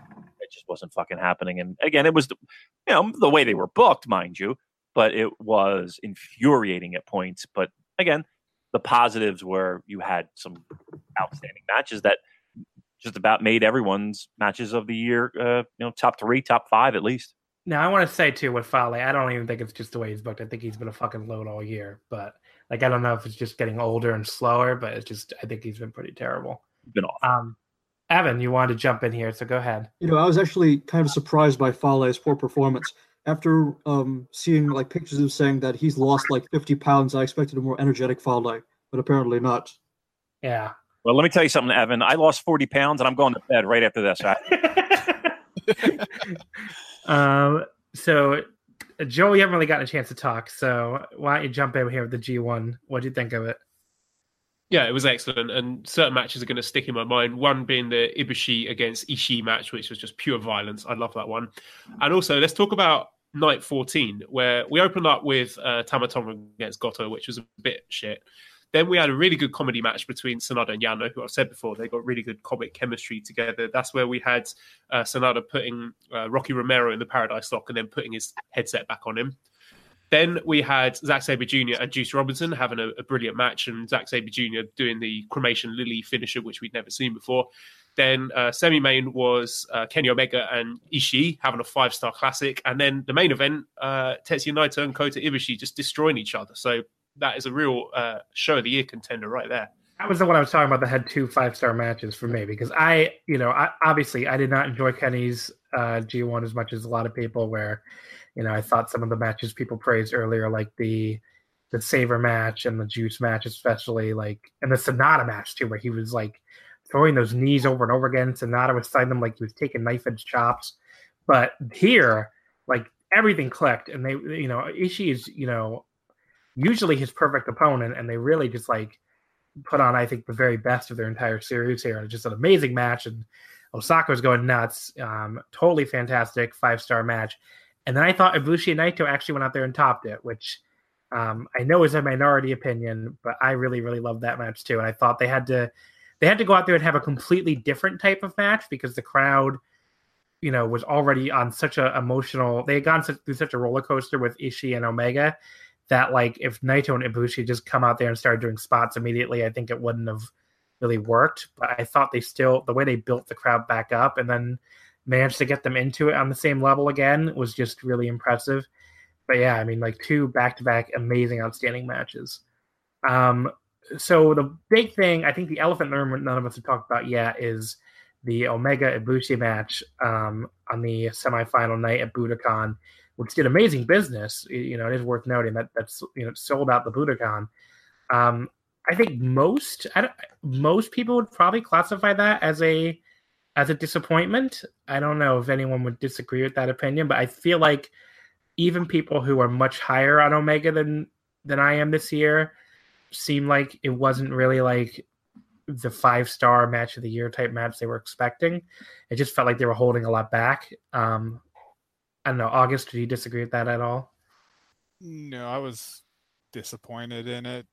Um, quick thing, real quick, before we uh, go into the specific match. Uh, the A block, we're all blaming Bullet Club shenanigans, but don't forget, like Okada kind of sucked too. Yeah, like he's he's got a remix theme song. He's unleashing balloons and goofing around, and that like when you had Okada with kind of sucking, like intentionally, but doing yeah. so. And then Jay White matches where he's full of interference or shenanigans. Yeah. And then interference in the Bullet Club match, like that's three out of five matches maybe where they're just you can write them off immediately. Um, but no, the the Omega Ibushi match was just I don't know. I it didn't do much for me, frankly. I was disappointed. Yeah. What do you think, Evan? Do you have a different opinion on that? I think if any other two other if any other two wrestlers had that match, people wouldn't be saying that it was a disappointment. I think it was because of them and because they hadn't wrestled in so long that, you know, I actually thought it was a pretty great match.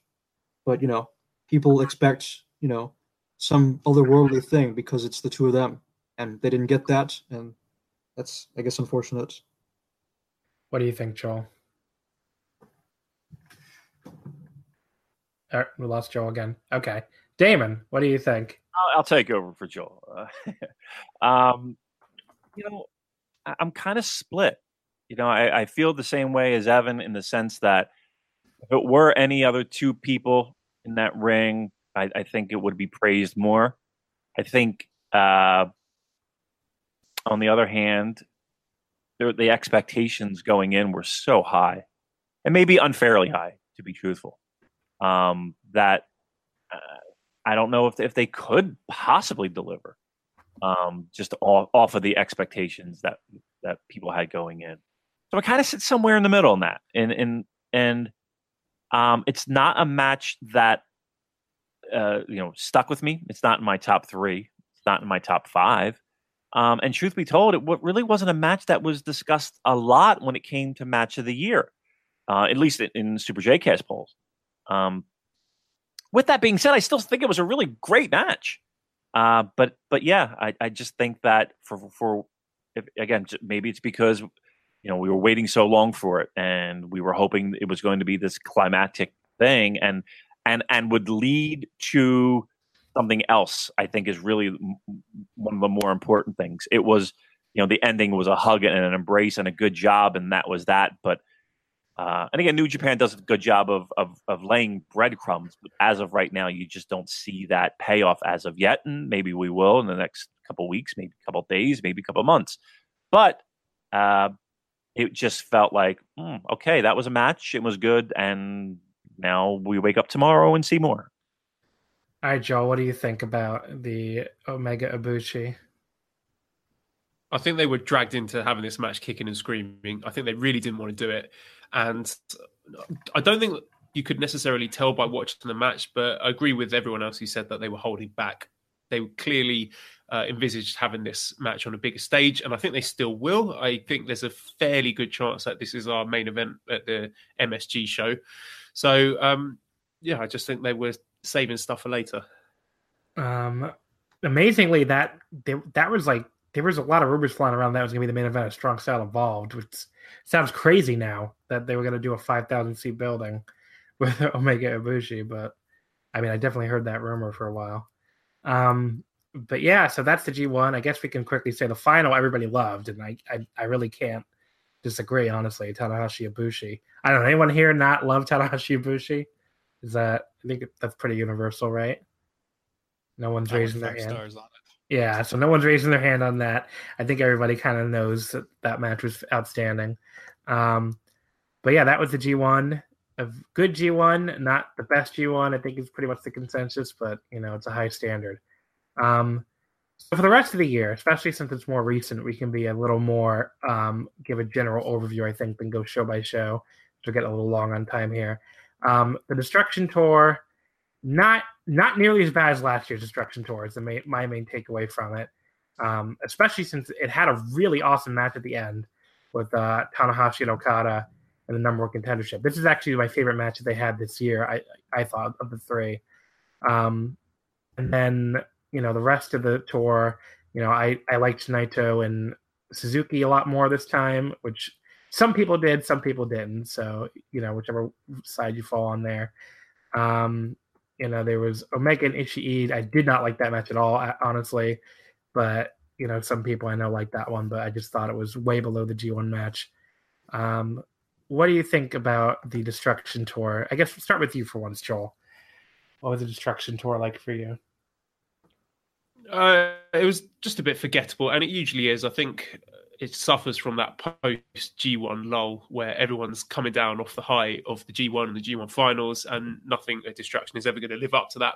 But yeah, I expected bigger things from Omega against Ishii, and their G1 match was shorter, it was tighter, and it was better. This one, it kind of veered into uh, Kenny over extravagance in the way the match was laid out. So uh, that's my main takeaway from Destruction. And uh, of course, Taichi we uh we had Taichi. Mm-hmm. Was this where he won the Never Open Openweight title? Yep, this is where he won the Never title. So yeah, that's a, a momentous occasion for us Taichi fans. Um, a long time coming. Uh, match wasn't the best, uh, but uh, even so, a big moment for Heavy T.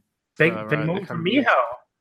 You see how how happy she was. I mean, um, Damon, what do you think of the Destruction Tour this year? you know what I I hate the fact and and I know why they do it. It's not no surprise that you know if you're able to fill three three buildings as opposed to one, why not? I hate the fact that they split these shows up into three and to make three okay shows when really you could do just one. Um, the things that you know, looking back on these shows, you know, you look at the first one in in, in uh, Hiroshima. Uh, I remember Fale squashing Henare. poor Henare finally gets a singles match on a on a halfway decent big show, and he just gets toasted under five, uh, under three minutes, if I'm not mistaken. Um, yeah, I do remember the uh, Omega and Ishii match falling a little bit short, right? Um, I have it a lot short actually, but uh, and, and, and Taichi uh, winning in night two, and it was Naito and Suzuki again, and then Kobe was, yeah, a, strong main event and with Tanahashi and Okada. Uh, if I'm not mistaken, it was Bushi and Kushida. I could be wrong. yeah, that wasn't really like Yeah. super great or anything. So you know, uh, it was again. I think my biggest complaint when if, if I you know think back of doing the show, well, uh, doing our, our show and reviewing these shows was, yeah, I just wish they could they could find a way to put this into one show because it feels like overkill on three shows from a pure wrestling perspective. You know, uh, I again I understand the money. I can understand you can fill the building to do it, but just from a pure standpoint of I got to sit through 98% nonsense to get to just a couple decent things. It seemed like, ugh, it seemed like I had a better chance of uh, doing something more fun over the weekend than watching. Uh, Evan, what do you think about Destruction? Well, you think you realize that um, it's although it's technically three shows, it's more like five because they also had, you know, um, Fighting Spirit Unleashed and King of Pro Wrestling within a couple of weeks, and so they were kind of splitting title matches with those shows too, which was a bit much. Um, Destruction, I was actually, I was the high man on uh, Omega Ishii. I thought it was pretty great, especially the ending. They got they got the crowd pretty riled up, and I was surprised by that. Um, Okada versus Tanahashi was maybe one of my top three matches of the year. So amazing, you know. Yeah, I mean, it, it, when I think of like the last few Destruction years, I can't think of anything close to the Okada Tanahashi match. So I'm with you. Uh, August, any thoughts on Destruction? Uh, most of what you guys have said, the Tanahashi and Okada is the only match worth watching from the whole thing, and I haven't seen like every Tanahashi Okada match like before I started watching New Japan. Uh, but this was maybe my favorite of their their series. Like I, I really like this I match. can- It's definitely my favorite this year. I can never remember if I like the Invasion Attack one better or the King of Pro Wrestling one better. But see, either see, way, those, see, I started at, started at like Wrestle Kingdom nine, Yeah, and so I didn't those earlier ones, and I I just haven't gone back to watch them. So, uh, but yeah, and also, man, it was really disappointing with Ishii and Omega. Like, I just kept watching, waiting for the match to, waiting for something fun to happen, and it it didn't really till the very final like five minutes or so. So I, I, I was pretty bummed at that match. and it was to me it was the it was the start of Omega's fall, which just did not go well at all as far as like the title reign. Um, you know, not from a business standpoint because everything still drew really well, so that you have you do have to point that out. But like, I don't know, just between him not being around much and then when he was around, and I wasn't into this, and I definitely wasn't into the King of Pro Wrestling main event either. It just it just felt like a very lackluster title reign to me. But you know, I'm sure a lot of people disagree, and clearly, as you can see in the Super J Cast awards, people still loved it. So, um, Fighting Spirit Unleashed. I don't know if we have to talk about this really. It was a it was a show. it was a pretty good show, I guess, but like it just there's nothing. I'm looking at the results now. Not like none of this stands out in my mind. I don't know. Does anyone really feel strongly about Fighting Spirit Unleashed? Yeah, they killed Long Beach, is what they. they came back way too fast. It's true. And like three that well, they do like three thousand, I think. um, you know what? It was That's correct. was it Yeah. Yeah. So I mean, look, I, I, I again, I, I always kind of think back, or what do we talk about on the show? And I think Joel can, can speak to this. Is is we talked about that? No, that we didn't talk about it, and and it was just such a, uh, you know, you didn't know a show, you didn't know a lot, you knew some people that were going to be there, you didn't know a. a it was just like, what, what are they doing? I mean, you set people up for the easy jokes when like you have the only matches announced for weeks and weeks for like all white people. it's like, I mean, uh, but that's that's the truth though and and you know I, I know people who went and enjoyed it and enjoyed the show but um yeah i just remember the lead up to this kind of being like wow they, they they're coming back again and it seemed very quick and I mean, this is even where I think that's where even where Okada commented on it, right? Was around this show where Yep. he said like, I don't think we're giving them the American fans real New Japan or something. But um, after that was King of Pro Wrestling, which I, I have to admit I was stunned at the show like sold out with that that three way main event announced at the last minute. Um, it didn't sell out, or, or well, not sold out. It, it, did really well though, right? Like 90, 9500 or something. 9100 was about 1000 sort of a sellout. Okay. So it was down from Sakura Genesis. Yes. Okay. So uh, maybe that's less surprising. What I what I've heard, and people are going to think I'm because of who I am and I'm being a homer, but I'm going to throw this theory out there because I've been told it by several people in Japan that they they swear to God that this is the reason why a lot of people bought their ticket the last second. That LIJX thing was a really big deal and sold a lot of last minute tickets. So like the LIJ fans really turned out to see who the mystery partner was going to be. So I'm sure there are plenty of Kenny fans in the building too for the Kenny's match. But I just want to throw that out there as like I'm I've had people in Japan insist to me that was like a a last minute ticket mover. Um, and if you look at like the YouTube hits, I think for the the X video, like the the hits were like through the roof, which would I guess support that. But yeah, King of Pro Wrestling. Um, I don't know. I really like Tanahashi and Jay White. That was a I, I thought a really fun match. You know, just there's not a lot on this show otherwise. I mean, Kushida and Scurll was fine. Um, it just wasn't really that great to me. Um, and then you just really, you know, a lot of tags and stuff in the undercard. And the main event I just thought was just 34 minutes of my life I'll never get back. I just really did not enjoy it at all. And the the thing I took away from the show that from that main event that just stunned me was how like dead the crowd was for long stretches of it. Like they just didn't know what to make of it. Um, which I don't know if that's really anyone's fault or just like a New Japan crowd not knowing, you know, what like this type of match was supposed to be in a main event at sumo hall.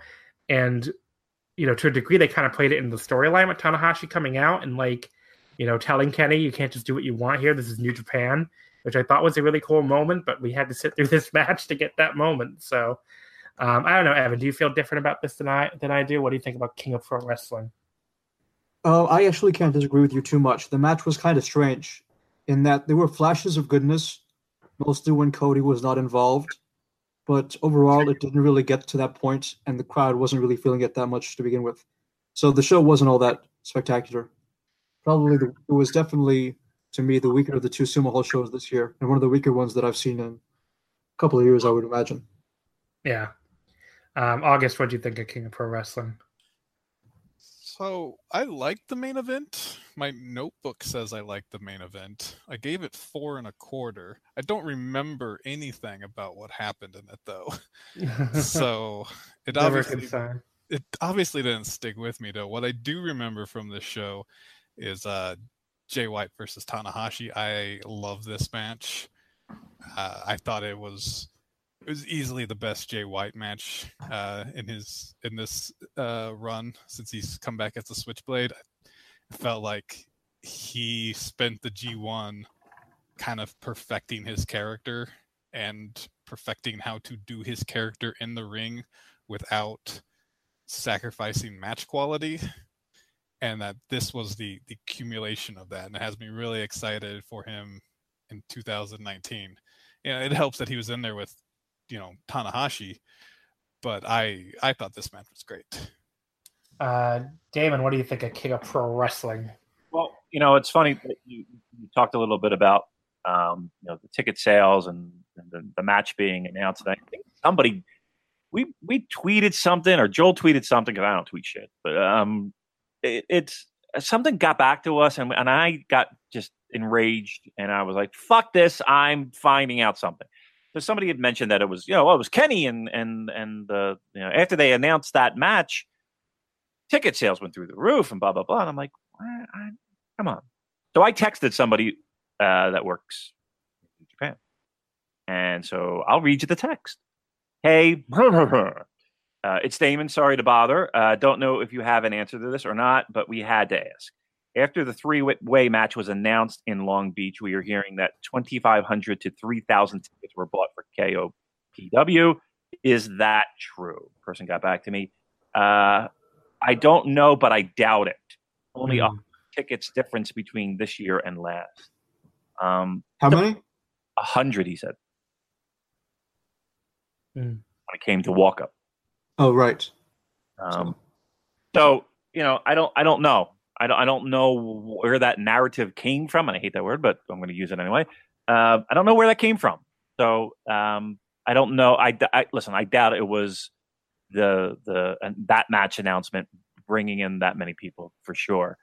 Um, maybe it was the X and Losing. I don't know, but it didn't seem like uh, to me and to that person that tickets were moving briskly because of the announcement of uh, the match. At, I mean, I felt like I the X theory I wanted to share, but I know some people are not going to take it seriously because I'm very pro Naito as far as my bias goes. But that's what people in Japan told me, so I shared it. I shared it along. I got that from two different people. Yeah, I mean, I don't doubt that that that. Let's put it this way: the only reason I tuned in for that show was to see Shingo. Right. I mean, I think the buzz on Twitter was all about that mystery partner going in. Yes. I mean, and the Western Twitter fan buzz does not always match up with the Japan buzz, but sometimes it does. So. I, I, listen, the feedback we got was it was that that was all about that moment, you know, and Yeah. and again, it, it I don't know necessarily it gets played back in the video montage of 2018, but at least for that show, It actually did, by the way. It did get played back in the montage. there you go. Okay. Uh, with that being said, I think a lot of people were focused on that as opposed to the main event. yeah, and I'm talking about the for people who aren't clear, the one before they play before the last two shows, the Road to Tokyo Dome. They do that every year, the best of the year. It did the Shingo reveal made that uh made that montage. Joel, what do you think about King of Pro Wrestling? I think everyone's covered the main points. I'm also on the uh, Shingo sold the tickets uh, bandwagon, but uh, we haven't touched upon what happened after the Tanahashi Jay White match, where we finally got the the big angle. Oh yeah, that's true. Jay White turning on Okada, if I'm not mistaken, and then reforming the New Look Bullet Club, which I think is worth commenting on because it's not an angle that really had a big payoff in in terms of a match. Like we had uh, the elite basically conceding the rights to the Bullet Club So name stupid. via Twitter while they were on a boat, which uh, is a, a a massive L because this is something. Uh, you know, I keep saying it. Just ha- have something, throw something on one of these cards. Have a you know a, a five on five elimination tag match or something with the elite guys against the Bullet Club, and whoever wins gets to keep the the rights to the Bullet Club thing. Don't just have one guy's group saying, uh, "Okay, we're not Bullet Club anymore. This is our last Bullet Club shirt." Blah blah blah. Because that it sucks, and it was something with just absolutely no payoff, and it was bad, and they should feel bad. I want. I'm glad you brought this up though, because I want to bring up. Um, Damon's like very amused. I want to bring this up because I'm not afraid to come on here and admit when I'm wrong. At the time, I hated this angle. I thought the payoff for the Jay White and Gedo heel turn, joining the new Bullet Club, being with or Bullet Club OGs, which just became the new Bullet Club, um, was really stupid and wasn't going to be interesting at all. I've actually really enjoyed Jay White in the Bullet Club. Um, I just think they've been the way they built up the unit and like had them be like just unbeatable against the Okada Tanahashi Dream Team and against um, you know all you know all of chaos and all that. I think that all that stuff has actually been really fun and he's fit in with the group really well and just the group has a lot more chemistry than they did when they had like the elite in there too. I think so. And uh, Joel's telling me that Tama just said on Twitter he's the Jay's now the official leader. So there you go. Um, but yeah, I mean, like, I just think that's really, I, I you know, I'm, I'm happy to come out here and say that, like, you know, if you go back and listen to the King of Pro Wrestling episode, I hated the angle at the time, but it's really worked out a lot better than I expected. I think Jay White and Bullet Club has been um, a pretty damn good, uh, you know, little thing and like a good build for White and Okada. Damon, want to add something here? Go ahead. Uh, again, again, during that turn, we did we, we did bear witness to maybe one of the worst chair shots in the history of pro. Yeah. Um, anyone want to add anything about White and Bullet Club? Because I guess that's like a last end of year thing here. No. Okay. So, oh, Joe, go ahead. Yeah, I just wanted to know what people's feelings were on the fact that Bullet Club have basically traded one leader for another leader. And I hate to say it, but you know, one white guy leading them for another white guy leading them. Is that true. Is Well, that all the rubbish? leaders- all the leaders have been white They've all guys. been white, Yeah. yeah. So I don't know if that's like a requirement or something. It's a little weird. Uh, but I like Jay White a lot as the Bullet Club leader, so I'm okay with it, I guess. August, you wanted to throw something out there too, so go ahead. Well, I don't, I don't remember if it was so soon that it was on King of Pro Wrestling or if it was later. But when, uh, like when Okada comes out to save Tanahashi, Yeah, that was And Korakuen a few crowd- weeks later, I think. Crowd just goes fucking Oh no, it's nuts. here. It is here. It is here. You're right. and uh like this is this the the okada jay white has been the hottest by crowd reaction uh story in the company not the title match Well, the how Uh, can the title match be hot when the fucking champion's not even there? Uh, the, the stare downs those two well we'll get to that later i assume but uh yeah the crowd's going nuts for okada and white and uh yeah, Yeah. It, it's it, it's gonna be uh be awesome at the tokyo dome like yeah. I know people are like, "Oh, will they deliver?" Because the White Tanahashi match last year was kind of disappointing, but I actually think they definitely will. So, I, th- I I, think it's going to be a lot. I think Yeah. White's a lot better uh, yeah. Going into this one than he was. And like the crowd is, and the crowd has the crowd had no fucking idea what to make of Switchblade Jay White last year. Here now, now they know exactly who he is. So Now I think that's a, him, yeah. yeah. So I think it's going to be great. Um, okay, so we're being. I'm glad we're being positive now to counteract the negativity of that main event that all of us seem to hate. So, um, but but to get a little negative again, very quickly, the Super Junior Tag League. Um, this was something I was very excited for going in. Like, you know, I was so excited. I wrote like a whole preview on it that even got me my little Kevin Kelly shout out, which was cool. But um, you know, I I just was very disappointed by this. I watched every match in it and just I don't know, the guys just did not seem like they were trying that hard, and maybe it's just because it's a bunch of random little tour stops where they're like shoehorning this league in now. What always that always used to be a quick single elimination tournament. They just I don't know, they just didn't get up for it this year or whatever. But like it just didn't. I don't know. There- was nothing that great in this tournament in this league, in my opinion. Um, we don't. I don't know if we have to go roundtable on this because it was so nothing. But unless anyone else wants to talk, wants to talk about it, maybe the the militant junior heavyweight advocate Evan, you could throw in here. What do you think? What do you think of the Super Junior Tag League? Well, I also was very excited when I heard it was being upgraded to a league, because now you know those tournaments are bas- those matches are basically the number one attraction of the of the uh, of all the tours coming into the final show. I also thought, you know, I didn't watch all of it like you did. Good job on your part. You should be proud. But you know, from what I saw, also, I guess you could say that that's the case. That's how it was. It was a whole lot of pretty good, and you know, that's how we wrestling fans are in 2018 pretty good. Is that all you? Is that all you got? You know. Yeah, we see pretty good when we roll out of bed now. So, but when I'm pretty good, I can watch. I don't know NXT UK or something. Um, August, you wanted to add something here, so go ahead. So I, I watched most of it. I watched all the full shows and uh, a couple matches here and there. And the best match of the tournament was the opener, the Young Lion opener on night one. yes, that's true. I know. I know the match.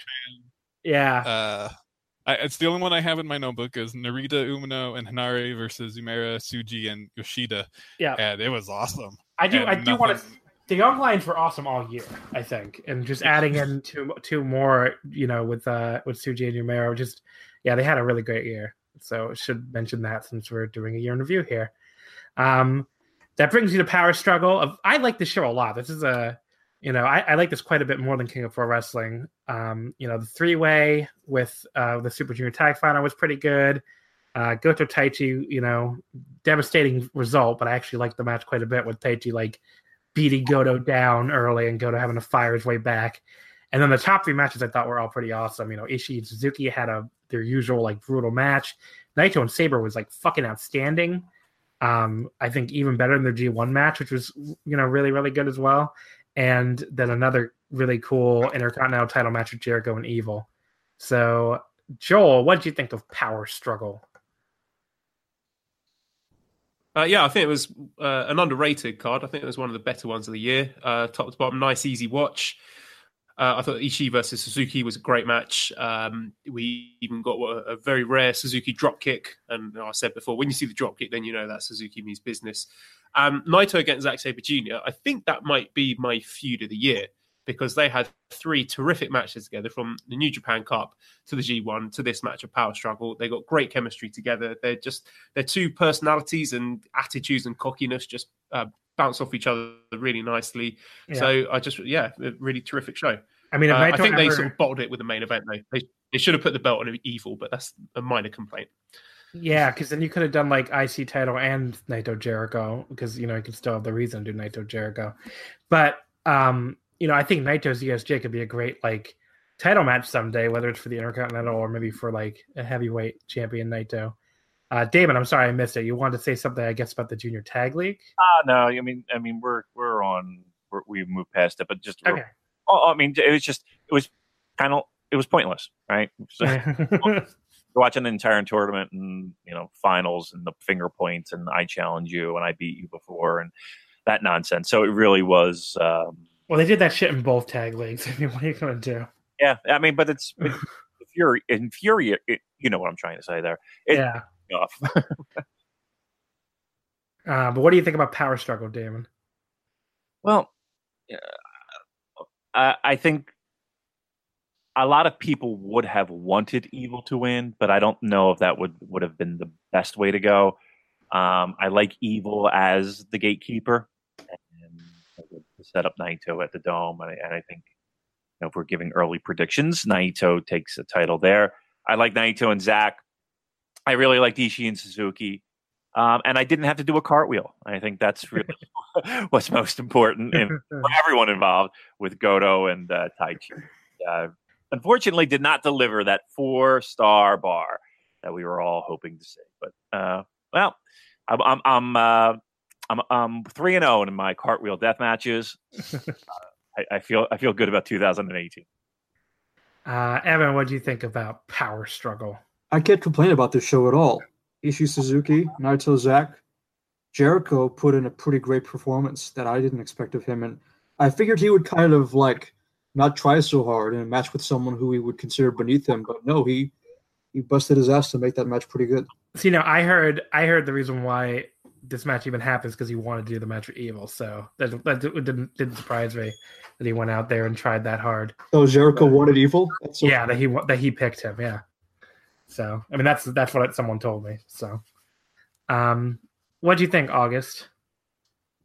Yeah, like everyone said, it was a pretty great show. Uh, I went four and a half on Naito and Zack. Um, I thought it was great. I thought all their three of their matches were, were really, really good. Um, I like the lead up into the match. Like I like the three match story they told, where Zack got a submission the first time, then he won with the the Michinoku driver in the G1, which he had been building to all tournament, and and then but he wasn't able to get either of those things in this match. Um, then real quick, I think the the losers of the two uh, final matches here, Zack and Evil, I think they're going to have huge 2019. I think they're going to get pushed real hard. Yeah, so I would agree. This is one of the more underrated shows of the year. Very good show. Um, World Tag League, we don't have to spend really much time on it all. I actually thought it was one of the better World Tag Leagues in a while, and that usually I watch the first couple of shows and drop off, but I ended up watching all the way to the end just because um, I really enjoyed the Taichi and Zack team. So I just ended up following them all the way to the very end of the tournament. Um, and there were some cool little, like, there was some storyline stuff like that Chuckie T, like, Berserker storyline that I don't know if that's going to go somewhere eventually, but at least it was like something on the tour. Um, and then obviously at the end, you have the Never title, you know, little mini tournament kind of, which is a bigger thing than we usually get at a uh, World Tag League type show. So yeah, I don't know. Does anyone have any thoughts on the World Tag League before we wrap up the year? Not, not the tag league itself, but I thought uh, Taichi versus Ospreay was was an awesome match. Yeah, that's like Taichi's like big four star match, I That- think. That is, yeah. Yeah, I, I, I gave mean it- that well that and the Naito one, but yeah. Yeah, well, I, I was well, impressed. going to sucker me into that one. Uh, you you know, listen, he put he put a lot of heavy odds on that one. I wasn't I wasn't taking a bait on that one because I even I was worried about that. Um, and the and the possibilities there. Yeah, he definitely delivered there, and, and that's really one of Taichi's better matches of 2018. Uh, all right, so I guess we can wrap up the look back at the year. Anyone have any, let's say, final thoughts on how the year went? Evan, what do you think of 2018 in New Japan? I mean, I've seen. By the way, I should tell you this. Every time I see a tweet of somebody saying, "I unsubscribe from New Japan World," I save it just in case they come back. I'm, I'm very vindictive. I've never done that, by the way. As far, even during my Naito, my Naito freak out at the G1, I never, I didn't say I was unsubscribing. I mean, because I, I, knew I would just, if I said that, I would just resubscribe immediately. So, you know, I can't say, you know, 2017 was better. I think almost everybody who saw both years would say that. 2018, though, we just went over it. There was a lot, to, a lot of good to offer, but apparently not enough for some people to get turned off from the product. I hope Wrestle Kingdom can bring them back in. What do you think, Damon? I think 2018 again is one of those years that people are going to look back on it and hopefully look at fondly because it's well deserving. You know, when, when we do our match of the year poll, you know, we we had to whittle it down to 20. 20. Um, it, it, that's that to me is is speaks volume to a, to a great year. Were there things that you could just eye roll and hand wave and, and it starts at the top? Sure, absolutely. Uh, the tag situation still hasn't been rectified. Um, you know, lack of focus for, for certain people that yeah, it, it does it leave you scratching your head. But overall, and again, at the end of the day, I'm looking at match quality and, and would I watch these matches again? That you would, plenty that I would. And um, no, it wasn't as, as good as the year previous t- to me, uh, but I still think it's a damn good year, and I think people are sleeping on it. Um, here's what I would say too, because I want to now that I've before I go to uh, Joel and uh, you know, I, I really feel like it's formally my thoughts here. I think it was a very strong year for match quality, and not a great year for like angle storyline quality, if that makes sense. Like there was more in the way of like feuds and storylines that I hated this year, whether it was like the Bullet Club Civil War or you know some of the other stuff going on that like just that I wasn't into at all. Than there were, have been in prior years, but like the overall match quality was still very high. So that's how I would put it. It was a very good match quality year, and then maybe some of the storyline stuff, like you know, just being disappointed in, in Naito's use and the Bullet Club Civil War and all that stuff, just was not very good in my opinion. And the and the Golden Lovers thing kind of being dropped, you know, almost dropped pretty quickly or just not used well was disappointing as well. But match quality still obviously very high. Um, August, what do you think?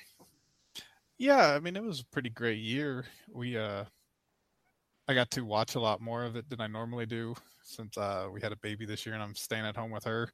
So uh I got to watch it like that morning whatever show was up i just turn it on over my coffee and uh, just even there was very few bad like like really bad stuff like last year it's lunchtime at tim hortons and we're serving up a special deal just for you our new $5.99 lunch deal includes your choice of any lunch sandwich and a side of crunchy kettle chips because what's lunch without a little crunch and the sandwich choice is all yours like a ham and swiss chipotle chicken wrap blt and more made to order just the way you like it Tim Hortons new lunch deal. Simple, delicious, and just $5.99. Now that's a good deal. Only at your neighborhood Tim's. U.S. only. Price and participation vary. Terms apply.